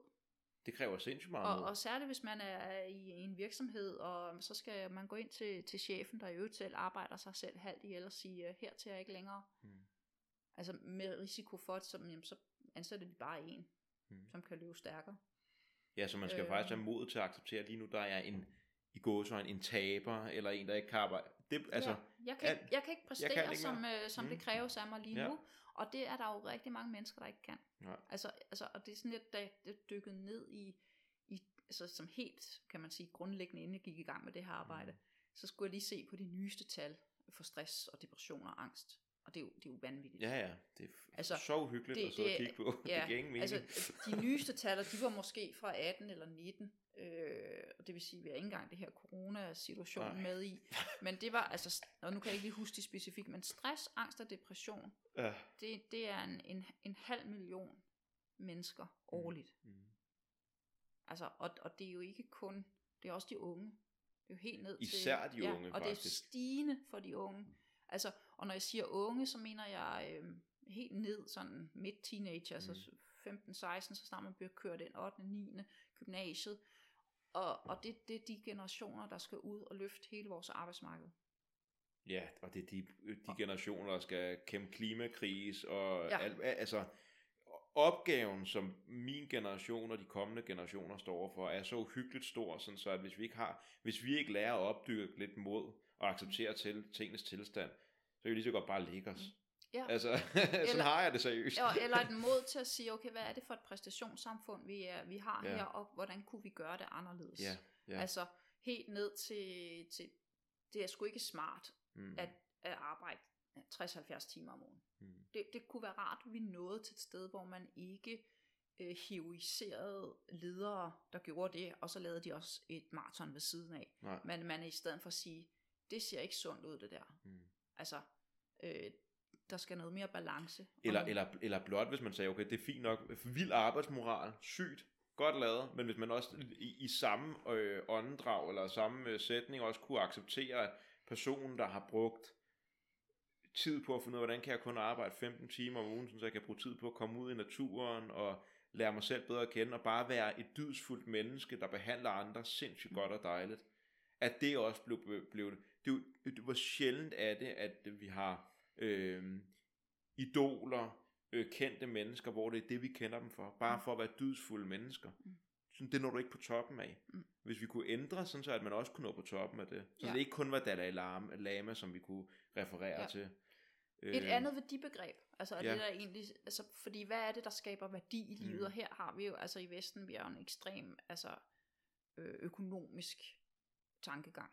Altså det, er, altså det, det, det økonomiske rationale, det væver sig ind som et monster i alt. Alt. Og, og vækstbegreb og det ene og det andet, og det er der så ved at gå op øh, for, for de fleste, at vi kan ikke, man kan ikke bare vækste og vækste og vækste, det bliver jo abnormt på et tidspunkt. Øh, men vi kan heller ikke vækste på menneskelig præstation, i hvert fald ikke Nej. ikke på den måde, vi ser den lige nu. Altså det er også det, jeg hørte dig sige. Altså, at være Dalai Lama er jo også en menneskelig præstation. Øh, men det er et ja. helt andet øh, værdibegreb, Altså, hvis der vi, ligger til grund. hvis vi skal tilbage til mod, og, og vi kan tage de her to ting, hvis man tager sådan, du ved, CEO'en, der arbejder 70 timer om ugen, og også laver et maraton ved siden af, og så, øh, altså en, en, en af dem, som der er rigtig stor for, Thich Nhat Hanh er en af dem, jeg beundrer meget, men jeg synes sådan en som, der er sådan en, en benediktinermunk, der hedder Brother David Steindl Rast, som er altså kristen munk, 74 år gammel, rejser rundt i hele verden, holder taler, lige nu gør han jo nok ikke, men holder taler omkring taknemmelighed om den mystiske vej. Mm. Altså at, at, at opsøge, ikke at se Jesus i hans tilfælde som øh, Guds barn sendt til jorden, men som et potentiale for mennesket. Og, og, og, og, og blive så dydsfuld og opleve hellighed, vil han nok sige, i en selv, guddom i en selv. Og se ham ved siden af, af CEO'en, så vil jeg spørge mig selv, hvem har mest mod? Jeg vil faktisk mene, at hvis du kun blot løber efter den næste succes og blive god nok, det er ikke modigt. Mm. Og det er ikke fordi, jeg skal træde nogen over fødderne, men det er lidt kujonagtigt. For du løber hele tiden fra det, der er. Fordi der skal, det skal nok blive bedre en gang på et andet tidspunkt. Hvor at, at, at, at det, det dydsfulde også, når man læser om de græske filosofer, de satte sig faktisk ned og var med, altså stoikerne, ikke? Var med det, der var, accepterede det værende. Mm. Det er fandme modigt. Mm. For det værende er skræmmende. Det er grunden til, at CEO'en stadig arbejder 70 timer om ugen, og selvom han har tjent millioner i flere år. Øhm, så, så, så, så der er et, omkring et eller andet dydspørgsmål, et værdispørgsmål, som kunne være interessant at få op. Mm. Altså sådan noget som, kom, faktisk, man kan næsten bygge det på øh, buddhistiske principper. Altså de har jo altså sådan noget som equanimity, compassion, mindfulness. Bare tag de tre, bare start med dem. Øh, kør dem og se om du ikke øh, om, om, om man ikke bliver mere dydsfuldt menneske. Øhm, Og jeg synes også, der, er- altså når du siger, at man kunne tage det buddhistiske, ja, det kan man. Man Ja. kan også tage det kristne Ja. grundlag, og du kunne også tage noget muslimsk sufi Ja, øh, grundlag. pokker. Så, og, grækerne. og, ja, grækerne, du ja. kan gå til historikerne, men, men Hvor er vi heldige. Ja, altså. ja, men, og, og, og det er jo det, der er noget for enhver smag. Altså, og, øh, og derfor behøver det ikke at have buddhistiske rødder. Nej, overhovedet. det, må, det kan godt have det, og dem, der, der bliver tiltrukket det, vil gå den vej. Så, mm, men, men, men at få nuanceret den her Mm. mm. debat om medfølelse, koblet til mod, der er jo også, altså i, i, i buddhismen er der jo det, der hedder, jeg tror, de kalder det fierce compassion, mm. er der Mm. så simpelthen levels Mhm, af compassion, mhm. Øhm, og det, det er jo en vigtig pointe, som, som jeg også, vi har været inde på her, men det er, og du sagde her, historikerne var vilde, ikke? Mm. Altså bare være med det, der er. Ja, men de gik jo ikke bare ind i deres hus og var med dem selv. Nej, De er, de, de er på den måde, for at kunne gå ud i samfundet, Ja. for at kunne bidrage. ja, ja. Ja. Altså, og, og, det, og det er jo også det, man kan sige, hvis vi skal træne self-compassion, ja, fordi jeg skal være bedre ved mig selv, ja, hvorfor? Fordi mm. jeg skal ud og være noget med mine medmennesker. Mm. Det synes jeg er den vigtigste vinkel over at have på overhovedet. ja. Og så kan man sige, at der er mange veje til Rom, ikke? Det kan mm. trænes på mange måder. Øhm, og det vil jeg da gerne være med til at, at, at få en debat Mm, i gang. ja. Øh, også inde i virksomhederne. Altså fordi, det er jo det andet, man kan sige, nu talte vi etik før, men det var så i, i en optik af etikken som et selvforhold. ja. Hvem vil jeg være som menneske? Hvad vil jeg bringe med mig ud? Og så kan vi tale om et etisk spørgsmål. Altså hvis, for nogen vil det sikkert være super fedt, hvis man er ansat i en eller anden virksomhed, og de har besluttet sig for, øh, at nu skal de sku, øh, nu skal de arbejde med compassion. Fordi Mm. der er simpelthen så meget stress, og vi skal være bedre ved hinanden. Mm. Et, et dybt følt, smukt ønske. Og måske i samme sti kan de også bedre deres økonomiske bundlinje. Mindre sygemeldinger, Mm. altså win-win for alle parter. Og i princippet kan man sige fred være med det. Men det er jo måske ikke alle medarbejdere, der vil juble over at blive kørt igennem en eller anden compassion træningsprogram. Nej. Fordi, altså, hvad, altså, nogen, nogen, vil, nogen vil jo elske det og tage, til, tage det til sig, og måske have enorm gavn af det, også i privaten. Mm. Øhm, men hvad med de medarbejdere, der siger, øh, nej tak. Mm. Altså, er det et tilbud?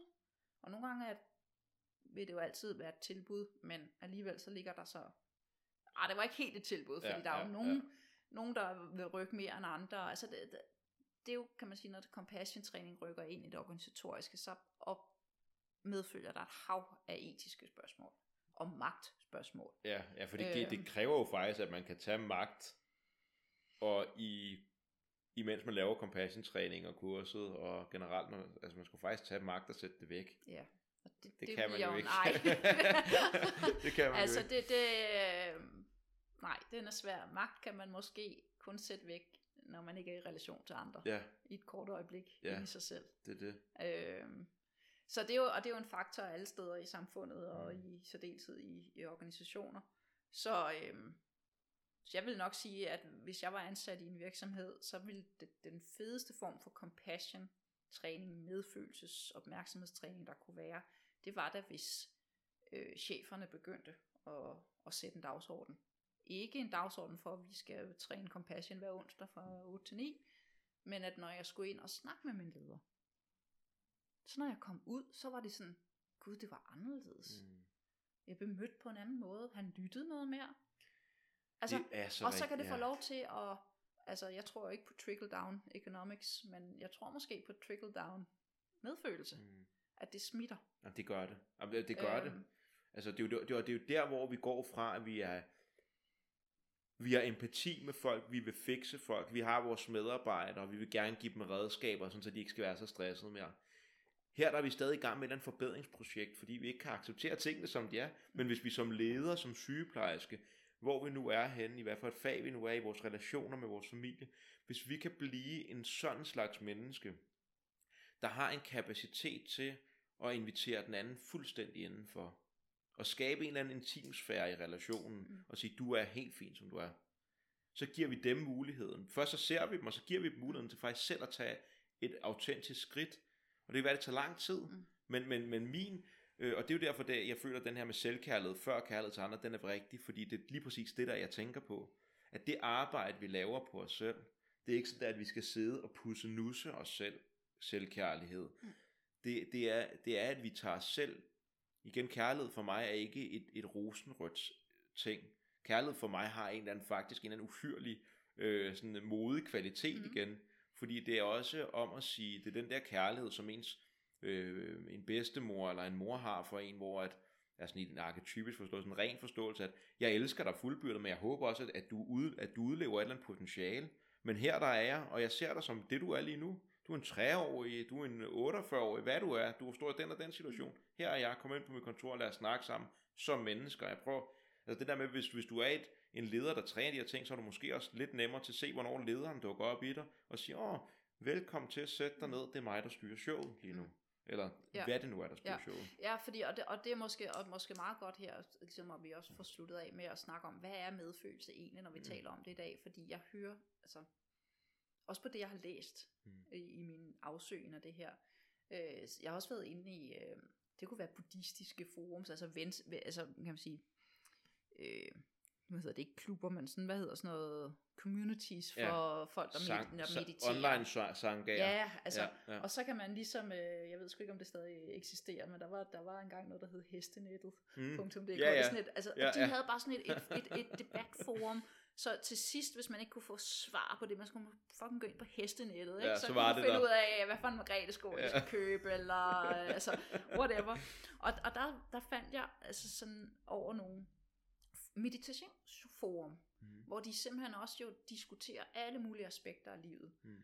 Og, øh, og det var interessant at sidde og læse ned i, fordi hvis jeg skulle opsummere noget af det, jeg så, så var det sådan en, så skete der det her, og så blev jeg mødt på den her måde, og så kom svaret, nå, det var sgu da ikke særlig medfølende, var. Mm. Og det synes jeg var interessant, fordi hvad er det for en idé, vi har, og når jeg siger vi, så er der jo mange forskellige idéer om, at blive mødt medfølende. Mm. Og det er som om, at der altså opstår lidt en, et meget, at det bliver sådan et meget blødt begreb. Mm. Am, altså så skal folk være imødekommende og venlige, og jeg skal behandles ordentligt, Mm. mm. og jeg skal rummes, og, og det vil jeg også sige, at det er medfølelse også. Mm. Men Måske. ja, det kan det være, Ja, men, ja, men ja. det er også det er også hårdt, Ja, for pokker. og et nej er også kan være medfølende. Mm. Altså, og, øh, og det synes jeg er vigtigt i den her, særligt når det kryber ind i ledelse og organisationstænkning. Altså, hvis man ligesom har en virksomhed, man tænker, nu, nu arbejder vi med medfølelse her, men, men jeg får stadig, altså, vi er ikke mødt ordentligt. Mm. Altså, hvad er så, hvad er at blive mødt medfølende? Mm. Så for, for mig ender jeg gang på gang i et andet sprog, som er mere øh, nærvær, tilstedevær, Ja. opmærksomhed. Mm. øh, at man virkelig evner at lytte, hvilket er pisse svært. Mm. Ja, ja, og det er skide dårligt. Ja. Øhm, så at kunne arbejde med aktiv lytning, for eksempel, Mm. hvilket jo har været et, altså et, et redskab, som mange har trukket på i mange år. Mm. Så der er mange veje til medfølelse. Ja. Øh, så medfølelse kan man jo sætte sig ned og træne direkte gennem nogle programmer, som er orienteret direkte mod det. Men du kan sandelig også starte mange andre steder, Mm. hvor, hvor du kan bevæge dig ind mod mere ved medfølende væren. Ja. Altså det vil være min take på det. Jeg tror også bare, et problem det er, er ordet medfølelse, ikke? og jeg har det også på samme måde med compassion. Der er en, vi er, måske skal vi find, find, kom, opstår ordet en eller anden dag til Mm. os det rigtige.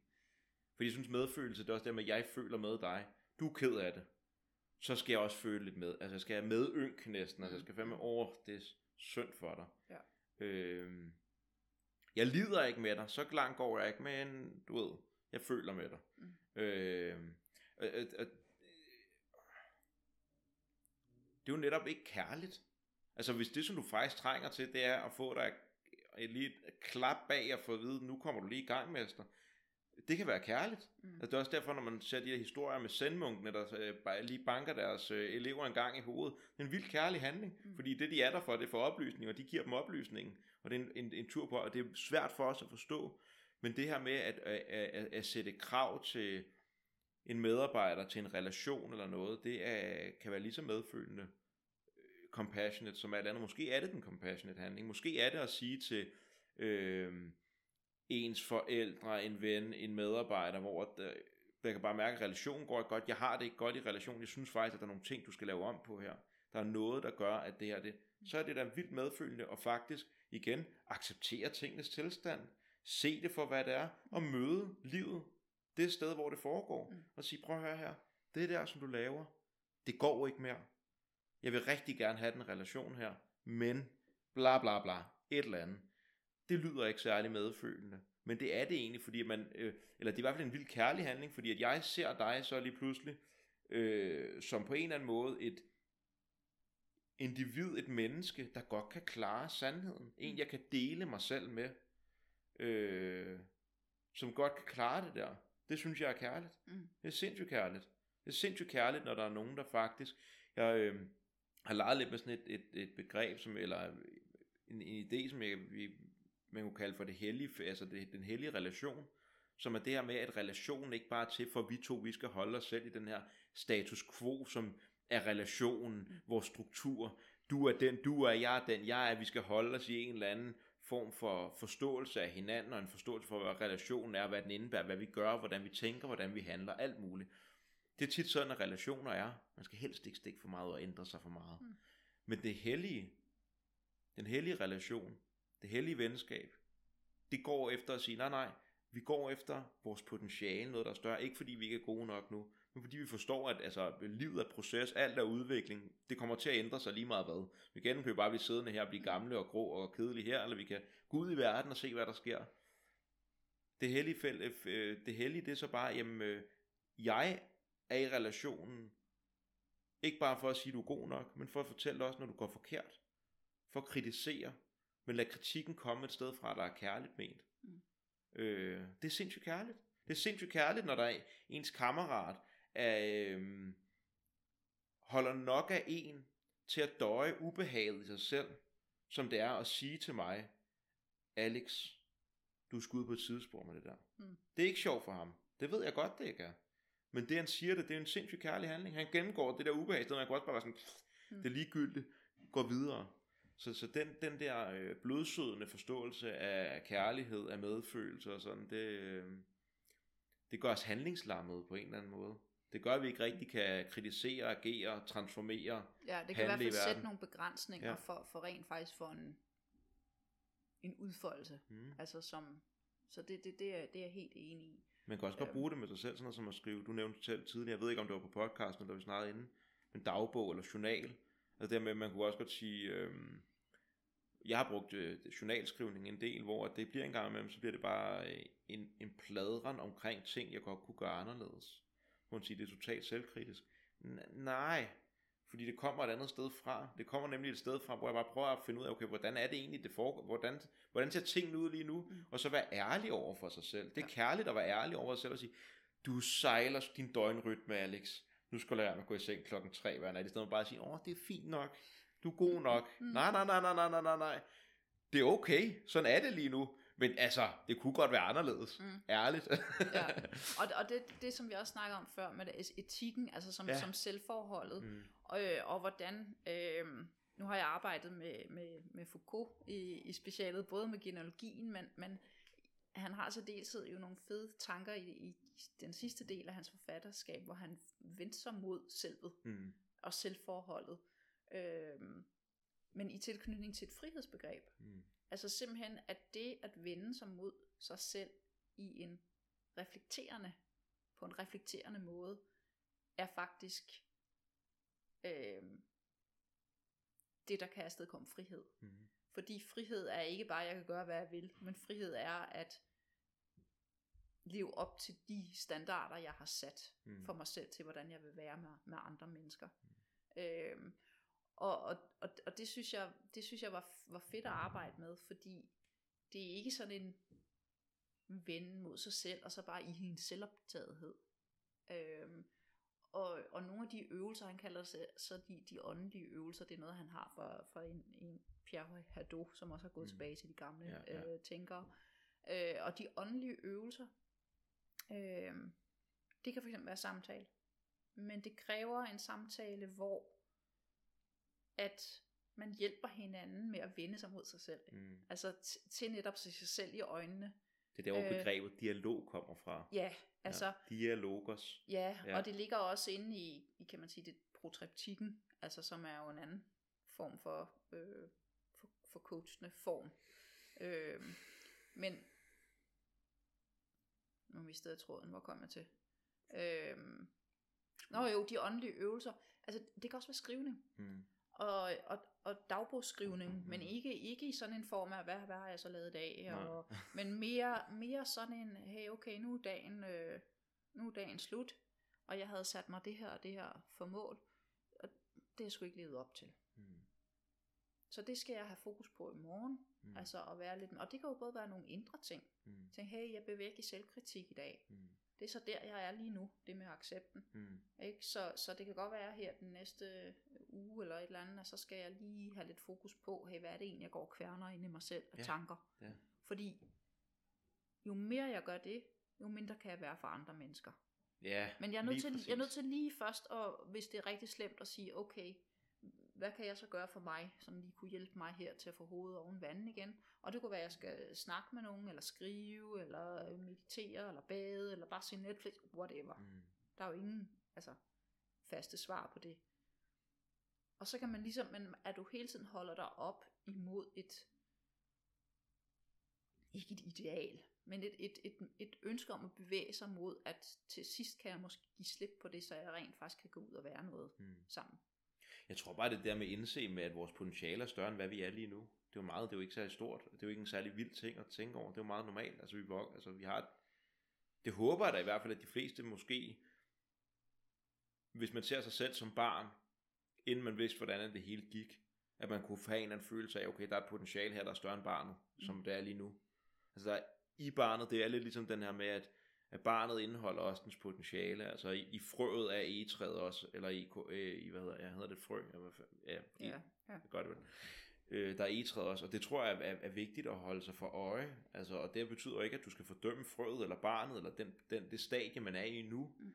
men det er det der med, og det er det, jeg synes, der er fedt ved compassion, og hvor at, at øh, mindfulness godt kan gå hen, hvis, hvis det kun bliver praktiseret, så kan det godt gå hen og blive sådan lidt øh,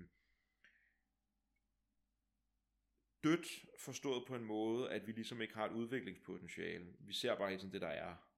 Hvor i compassion, der er der også et ønske om noget andet, øh, som ikke er lige nu. Mm. Og det synes jeg er ret interessant. Og det er der, hvor vi faktisk går ud og, og bliver til mere os selv. Mm. Altså hvordan vi virkelig kan, det er her, hvor at blomsten kan få lov til at blomstre rigtigt. Hvor det ikke bare er hele tiden bare at observere, men vi også godt kan finde ud af måske at, at, at, at, at tænke lidt over, hvad, hvad skal vi egentlig bruge for at kunne vækste? Har vi brug for mere sol?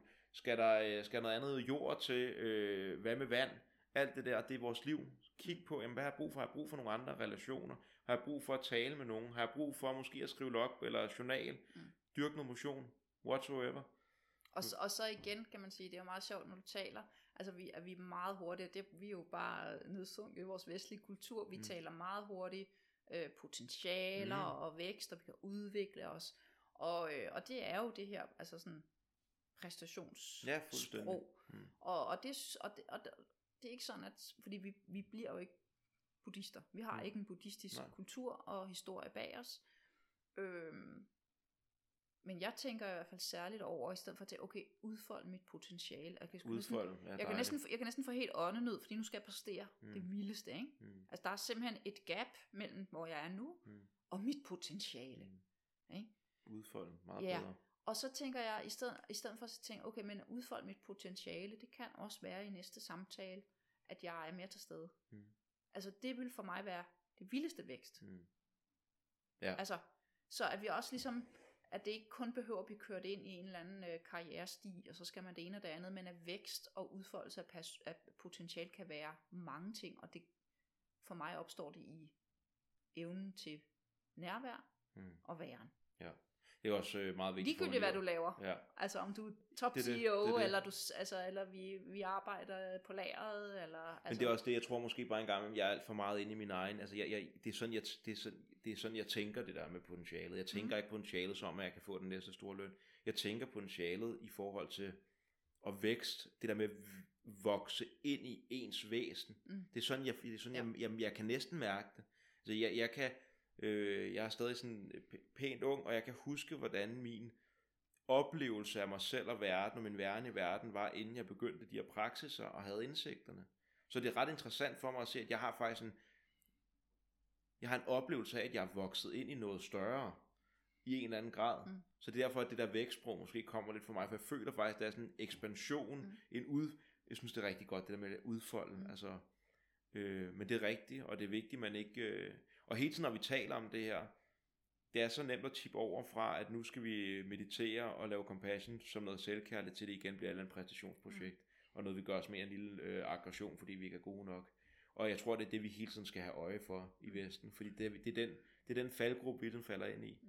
og vil ændre os selv, fordi Ja. vi ikke er gode nok. Og endeløs vækst. Og, det, Ja. altså, og sådan, man tænker, hvis nu vi bruger et- et træ som metafor, Mm.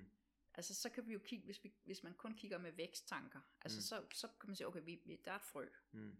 og så vokser det, og så bliver det sådan en lille kvist, der stikker op af jorden, og så øh, bliver det plus, og, altså potentialet er jo et kæmpe egetræ, Mm. mm. der kan stå i, i flere hundrede år. Mm. Men så har jeg kun kigget på træet gennem vækstperspektiv, Mm. fordi for mig er det meget mere, altså vækst er jo også cykluser, Mm. fordi det, Helt det, sikkert. det, fordi det spiger også frem og får nye blade, og, og, og så bliver det efterår, og så kommer jo nedfaldet, Mm. og hvad kan man sige, øh, hvad, hvad hedder det, hvad er et ord for det, sådan noget, det, ikke degenerering, men altså det er jo et, et Døden? ja, Det- altså det- det, træet dør jo Ja, lidt hver år, ja. men det dør alligevel ikke. Nej, Altså, og, og, og sådan er et menneskeliv jo også. fuldstændig. Det går jo op og ned, og nogle gange så, så dør man jo lidt. Og jeg er eller- så, eller- så glad for, at du taler ind i det. Ja. Et venskab Ja. ja. dør, eller et forhold til en, en altså, du kan også have et fedt forhold til en kollega, Mm. som så fik et andet job. Væk. Altså, Ja, og, du, og så, du kan blive syg, der kan ske alt muligt. mm, Altså, der kan ske alt muligt. Altså, så, så, og, så når vi taler vækst, så for mig så er det meget mere, øh, øh, cirkulært. Ja, det er rigtig godt at sige. Jeg havde faktisk lige haft en samtale med øh, en, der hedder Karen Grue, som har været på podcast nogle gange, og vi snakkede faktisk om det feminine og maskuline, sådan et princip, sådan arketypisk eller mytologisk forstand. Mm. Det er lige præcis det der.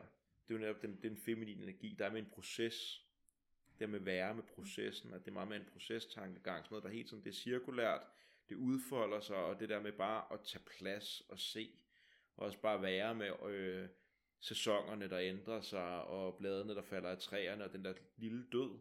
Jeg synes, det er en god metafor, for der er nemlig den der død genfødsel, ikke? Bladene, der falder af træerne, og så er der den der friske øh, forår der, og det nye liv, og det stråler, og så lige pludselig begynder det at falme lidt, og den bliver, de bliver mørkere, og så dør vi igen, og så starter det forfra. Sådan er vores liv jo. Og, og, se, hvis vi skulle bruge det andet ord end vækst, altså fordi vi bliver jo ikke, hver gang det bliver forår, altså så går jeg jo ikke ned igennem parken og tænker, nej, hvor de vækster træerne. Nej, nej, nej. Altså det nej, tænker jeg jo ikke, nej. jeg tænker, de spiger. Mm. Ikke? Og, altså nu, nu, nu kommer lyset og foråret, og, altså det er jo nogle andre ting, jeg tænker, fordi de er indlejret i en, jeg ved, at, at altså lige nu, lige nu er, er, har de stået og samlet kræfter Mm. og safter inde i, øh, i, i stammen, Mm. altså, og det er kun derfor, de kan det, og det Mm. har de jo, fordi de har givet slip. Mm. Altså, så, så det prøver jeg da at huske mig selv på, når jeg har nogle, nogle nedtursperioder. Altså, så er det jo bare lidt løvfald. Mm. Ikke? Ej, hvor er det Altså- en... så dejligt. Og så kan det godt være, at man du- skal igennem sådan du en- mig lige i, øh, ja, hjertet. Det er At- godt. Og desværre, desværre skal vi også gennem den der, når bladene så ligger der, ikke? så ligger de jo desværre og rådner og lugter grimt og Mhm. sådan noget. Altså det skal man, det, men det er jo lidelsen i, i Ja, livet. og så, og så se måske faktisk også der, at øh, altså der er jo også, det er jo, det er måske en lille, passer lidt til den her historie, de også har i Thich Nhat Hanh godt kunne lide at sige, altså at lotusblomsten stiger op fra dybet, og bliver så smuk på overfladen, men vi må også se, at der er mudder på bunden, Mm, mm som fodrer den, og det er jo lidt af løvet, der falder af og bliver til mudder, og igen nærer os. Øhm, så hele den der, og, og jeg tror, og så kan man sige som, øh, og det synes jeg så, jeg synes det er så godt lige at sætte, sætte fokus på det der med sprogbruget, fordi at, øh, den tænkte jeg ikke selv. Altså det er sjovt at se, hvor hurtigt man vender tilbage i vores, øh, de diskurser, vi De indlejet diskurser, i vi for at lyde sådan Ja, rigtig jamen, altså, akademisk, men det ja, er rigtigt, at vi ja. bruger, og vi bruger det uden at tænke mm, over det, fordi det er jo det, vi hiver ned fra hylderne. fulds- Og det er det, vi er vokset op med. Og det er det, der er hele, kan man sige, øvelsen i, i det arbejde, jeg har lavet her. Det Mhm. er jo egentlig, som jeg, jeg tror, jeg startede med at sige, at specialet skal ses som en tankeøvelse. Det kan Mhm. lyde sådan lidt højtravnt, men, men jeg mener egentlig, det vi sidder og snakker om her, gud, vi taler hele tiden om vækst og potentialer, på trods af, at vi har brugt hvad, halvanden time på at tale om Mm. væren frem for gøren, og Mm. øh, det, det, risikoen ved præstationssamfund, og så ender vi alligevel ved at tale i vækstbegreber. Mm. Så at kunne tænke anderledes, Mm. altså at åbne for at nuancere vores sprogbrug, det gør, at vi kan de andre mennesker. Mm. Altså det synes jeg er interessant. Ja. Og det, det kræver virkelig altså noget, noget øvelse at få, få nye ord ind. Ikke? helt vildt. Jeg tænker også bare, at, at vi måske ikke rigtig har ordene endnu, fordi at der er Mm. også noget, fordi jeg synes også, der er et eller andet i, at, at som vi også selv, som du har sagt nogle gange, vi er jo heller ikke, vi, er ikke, vi, vi lever ikke i, øh, vi lever ikke i Indien. Vi render ikke rundt op i Tibet. Vi er ikke buddhister. Og vækstbegrebet er vigtigt for os, og jeg tror også, hvis vi, og det, vi- jeg tror også bare, grund til, at jeg bliver, bliver ved med at, at det, det faktisk fylder ret meget for mig, og det der med at blive til mere for andre, det er jo også lidt, hvorfor skal, alt det potentiale, hvorfor skal vi et eller andet med det? Men jeg synes faktisk, at og det er måske et etisk spørgsmål, og det kan, men, men som sådan en relativt ung menneske, så synes jeg også bare, at man står i en tid lige nu, hvor det faktisk er, det nytter ikke kun, altså vi skal tilbage til væren, men fra væren skal vi, altså det er fordi, det er ligesom, der er et- skridt ekstra, føler jeg, så vi bliver nødt til at inkludere, hvor vi også skal gøre, hvor vi Mm. bliver nødt til at vækste, Ja. vi bliver nødt til at finde ud af, hvordan vi håndterer de fucking problemer, vi står overfor. Ja. Fordi hvis vi bare begynder at sætte os i grotter, så brænder Ja, ja, verden. det, det, det, er jo, og det er jo heller ikke realistisk, altså, Nej, for det Så der tankesæt, er, vi har der er her. et eller andet, men, men det er virkelig, virkelig fedt. Altså nu har vi snakket i to timer, tror jeg, omkring Mm. compassion. Altså, og hvor mange nuancer der er i det, og hvor meget vi faktisk ikke rigtig ved. Eller ikke ved forstået på den måde. Ikke fordi vi kan jo snakke en masse, men ikke ved forstået i, som det er ikke noget fast. Det er noget, der hele tiden kan, kan udfolde sig, når vi snakker om det. Så snakker vi om det på en ny måde, og så lige pludselig er det et træ, og så er det, Mm. så er det et, øh, et isbjerg, og så er det en lavkage, og der er så mange måder at snakke om det på. Og lige meget, og du selv siger, så kigger vi igennem det med et vækstperspektiv, så kigger vi igennem sådan et, øh, et cyklusperspektiv, øh, og hele tiden så ændrer det sig. Mm. Så genstanden ændrer sig. Ja. Og jeg tror faktisk bare, at det i sig selv er jo også en måde, vi kan, for måske at føre den tilbage til noget companion, så kan vi også betragte os selv. Prøv en gang at lægge mærke til, hvordan er det, vi kigger på os selv lige nu. Altså jeg kan, det er også derfor, jeg kan rigtig godt lide måske at invitere os billeder ind, og så prøv en gang at forestille dig selv, og, og kigge på dig selv, som var du moren til dig, og du, altså din egen mor, og du er kun, ikke hvis din mor har været en, en ledkælling eller et eller andet, men, men hvis du stod foran dig selv, og, det var, og du var dit eget barn, så kan du prøve en gang at træne dig selv som at kigge sådan. Mm. Så du kigger på dig selv, som var du øh, lederen til dig selv. Altså man kan, man kan jo ligesom invitere de her forskellige, og så prøve at smage oplevelseskvaliteten af, mm. hvordan er forskellen. Øh, fordi lige meget hvor meget vi nu snakker om det her, så kommer vi jo aldrig, det er det, som er lidt svært, vi kommer aldrig rigtig hen til, hvad det egentlig handler om. Vi kredser altid mm. om genstanden i sig selv. Ja. Og det er jo, og det er jo, og ja, og genstanden, altså det er jo, det er jo bare min genstanden i sig selv, fordi den kan jo ikke, i hvert fald i det perspektiv, jeg har arbejdet i det her, så kan du ikke tage øh, medfølelse og pakke det ud, for mm. at finde ud af, du kan ikke, for at finde ud af, hvad det er. Nej, altså det nej, har nej. ikke en essens. Nej. Mm-hmm. Essensen, dens, den har en,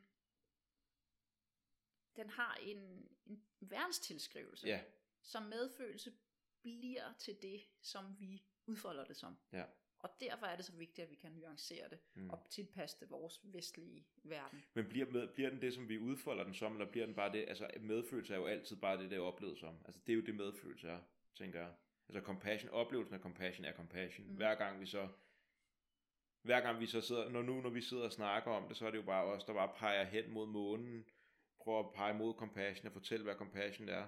Men, men, men vi peger jo kun. Mm. Altså vi kommer aldrig nogensinde til at indkapsle den der oplevede medfølelse. Nej, erfaring. Erfaringen. Ja, erfaringen er det. Øh, så det er derfor, det også er, altså, jeg tror meget, meget af det her, man skal have mod, men jeg synes også, man skal invitere lidt til, med meditation, med compassion, invitere lidt til leg. Mm. Altså det er derfor, den der beginners mind, som der bliver snakket meget ved zen-buddhismen, altså prøv, lad nu være, bare, bare prøv en gang at, at gå ind, som, til, med, som, ind til det her som et barn. Se, hvad er det? Vær opmærksom.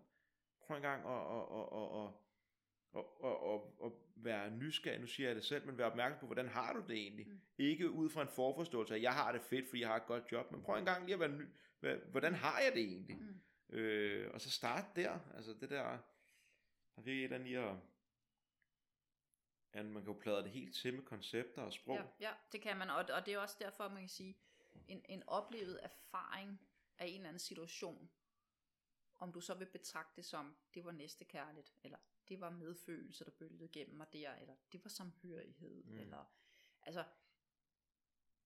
i hvert fald, kan man sige, selvfølgelig skal man skal skrive en akademisk afhandling, er det ret vigtigt at have en begrebsdefinition, Mm. men ude den levede liv, altså der ville vi jo kunne beskrive ting på mange, mange forskellige måder. Ja, Og vi kan aldrig finde ud af, om det er den samme ting, vi beskriver. nej, Du kan beskrive noget, hvor jeg tænker, gud, det kan jeg genkende. Vi Ja. kan faktisk aldrig finde ud af, om vi har haft den samme oplevelse. Nej. Men vi kan da i hvert fald finde et nogenlunde sådan mm, fælles fodslag Mm. i det. Øhm, så det tror jeg sådan er, er den største pointe for mig i det her arbejde, det er bare, lad os nu prøve at tænke over, hvad er det i, hvad vil det egentlig sige at være medfølende? mm. Øh, Jeg tror også, det der er interessant i hele det her projekt her, det er ligesom, at jeg føler lidt, at mystikeren og videnskabsfolket, personen, mødes. Altså my, og på mange måder så mener, minder mystikeren og, øh, og forskeren om hinanden. De tror ikke på noget. De tror ikke bare. Mm. Mystikeren ligger bare grundlaget i oplevelsen først. Sådan så det gælder om den rene oplevelse af kærlighed, eller hvad det er. Og så prøver vi, det, det, det øh, mystikernes sprog, kunne man sige, er stillhed. Øh, der er også derfor sådan en, øh, jeg tror også det er Rumi, der siger, at Guds sprog er, er stillhed. Jeg tror faktisk, det er det, han siger. Hvor at, at, at det er den, men der starter vi vores egen oplevelse, hvor forskeren starter ud i verden, og har, prøver at komme ud uden forudantagelser og undersøge ting, ikke? Mm. Mm. Sådan groft sagt. Og det, det møden mellem de to er ret interessant. Altså vi kan sidde her og prøve at komme lidt tættere på en eller anden objektiv måde at beskrive medfølelse, compassion på. Det er fint, men det er et separat projekt fra mystikernes projekt, og jeg synes, man skal invitere mystikeren ind og prøve at opleve selv. Generelt ens liv. Opleve nu smag på livet, mand. Mm. Mm. Drik af kilden. Øh, Ja, Ja, og så kunne man altså i princippet sige, at om er du teoretiker eller er du praktiker? ja, Ikke? ja, Altså, og det er jo klart, at når man teoretiserer en masse ting, så kan man gøre det fra et rent rationelt øh, sted, hvor du aldrig har haft, altså du kan jo, mm. du kan jo, jeg kan jo skrive om compassion uden nogensinde selv at have oplevet det, ja, ja, og få en intellektuel, abstrakt forståelse af det, ja. øh, og så kan jeg koble det med, med en praksiserfaring. Mm. Og det er derfor, jeg synes, det er vigtigt at prøve at, komme og, og invitere begge to ind.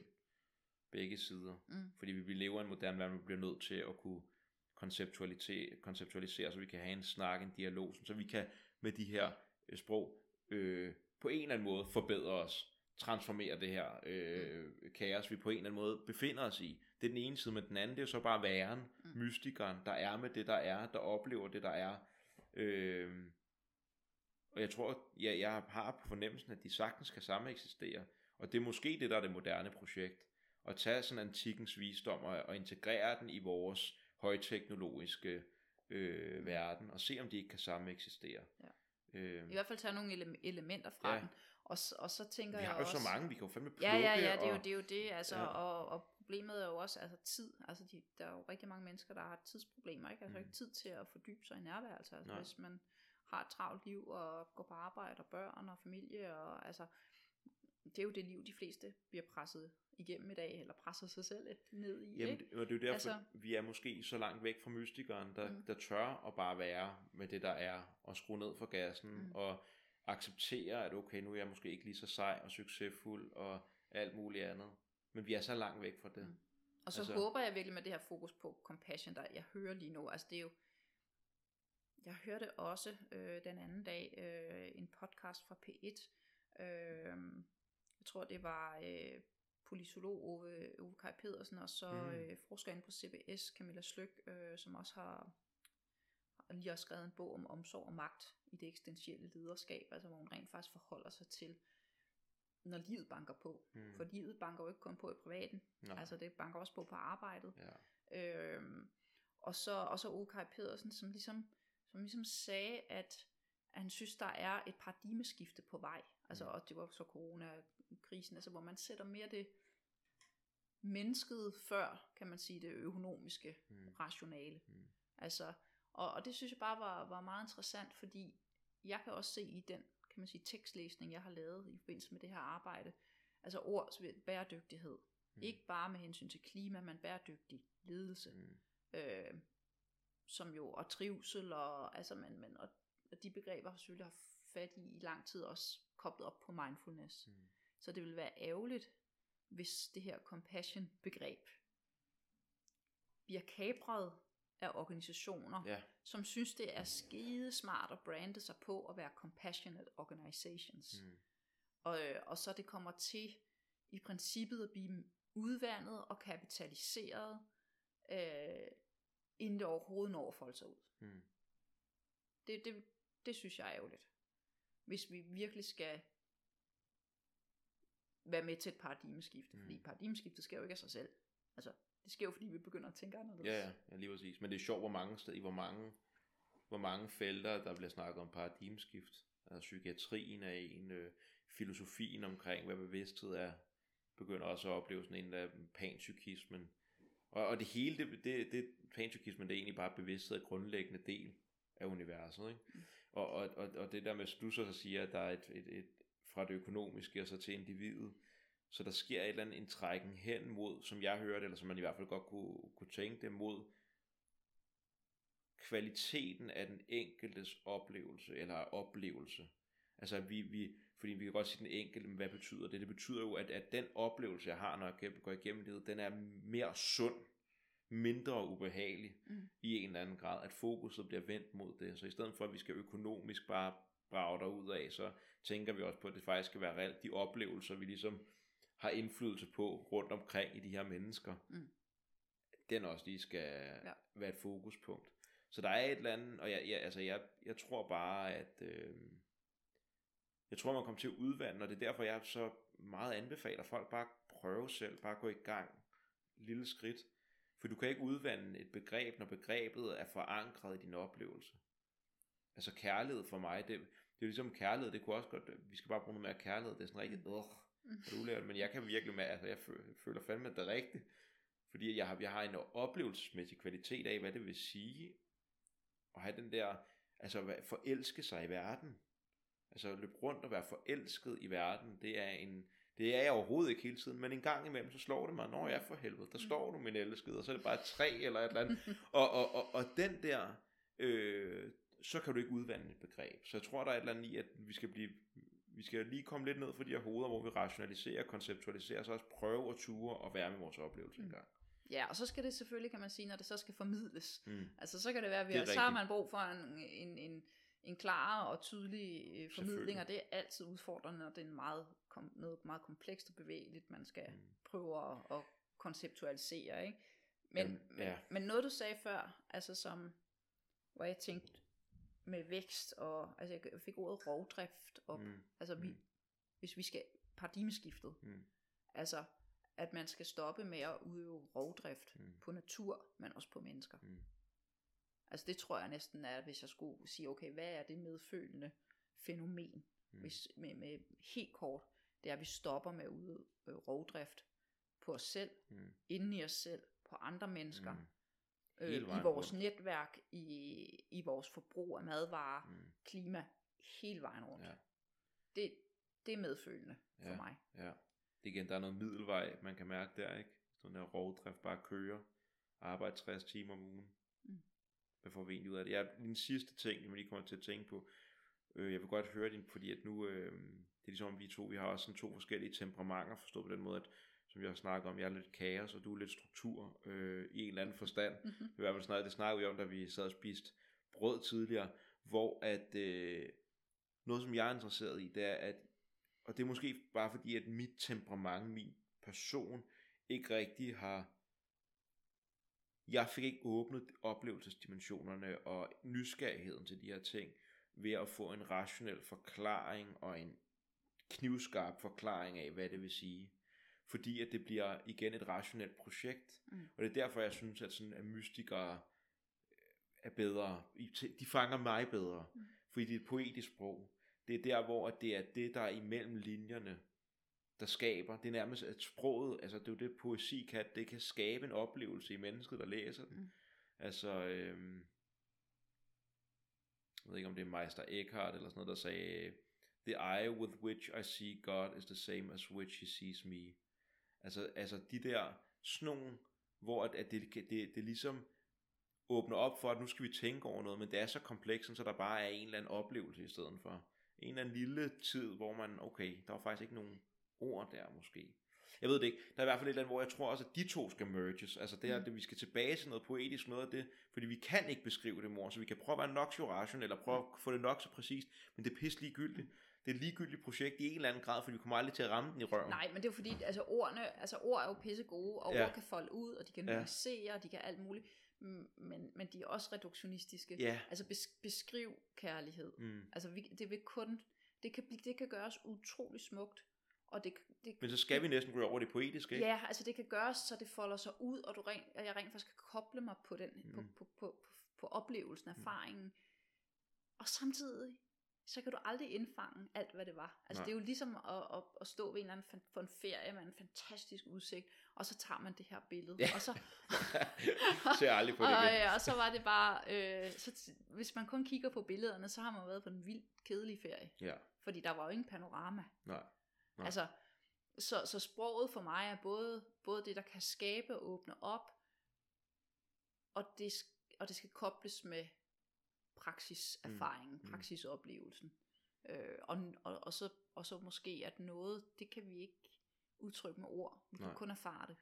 Men det var bare mere, pointen var mere, at øh, jeg tror bare, det ville være rigtig, rigtig fint, hvis vi også indrømmer lidt over for os selv, at det et rationelle projekt. Altså, jeg tror, at humanismen, det er mit, nu læser jeg også humaniora på RUK, så det skal jeg sige, men jeg føler, at huma- humanismen virkelig har en plads igen i vores samfund, og bør have det, at, at, at det, der taler til det menneskelige hjerte og menneskelige erfaring, skal frem igen. Og det er ikke, fordi det andet skal ned. Rationaliteten og vores analytiske sind og alt det, der, det er fint, men det mangler en modvægt. Ja. Og, og, og det kunne jeg godt tænke mig. Jeg kunne godt tænke mig det der med, at, at videnskabsmanden og, og, og mand, kvinde og mystikere, at de kan mødes ikke som sådan ude i verden, men i os selv i en eller anden Mm. grad, at vi både kan være analytiske, men vi også godt i, i, i øjeblikket efter kan være poetiske og, og sådan prøve at dyrke de der Prøv at læse noget poesi. Altså, det, det, det, var først for et par år siden, jeg prøvede at læse poesi. Det er smukt. Mm. Jeg tænkte, det er et ligegyldigt projekt. Hvem fanden gider at sidde og læse digte? Det er jo nederen.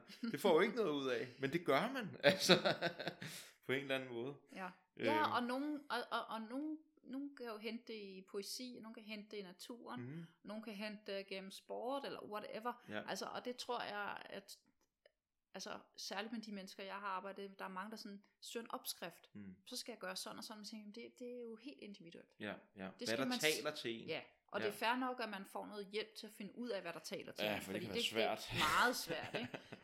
øhm, men at man også er åben for, at det også vil udvikle sig hele tiden. Mm. Altså, så der og det, der mange... taler til mig nu, taler måske, ja, som du selv siger, mm. udvikle sig. Ja. Ikke taler ikke til mig om, at hele tiden også være, være, igen, der er også noget proces der, at være med den der med, med træet, der skifter øh, sit udseende med sæsonerne at, at det gør vi også, og, og, og det er fandme vigtigt.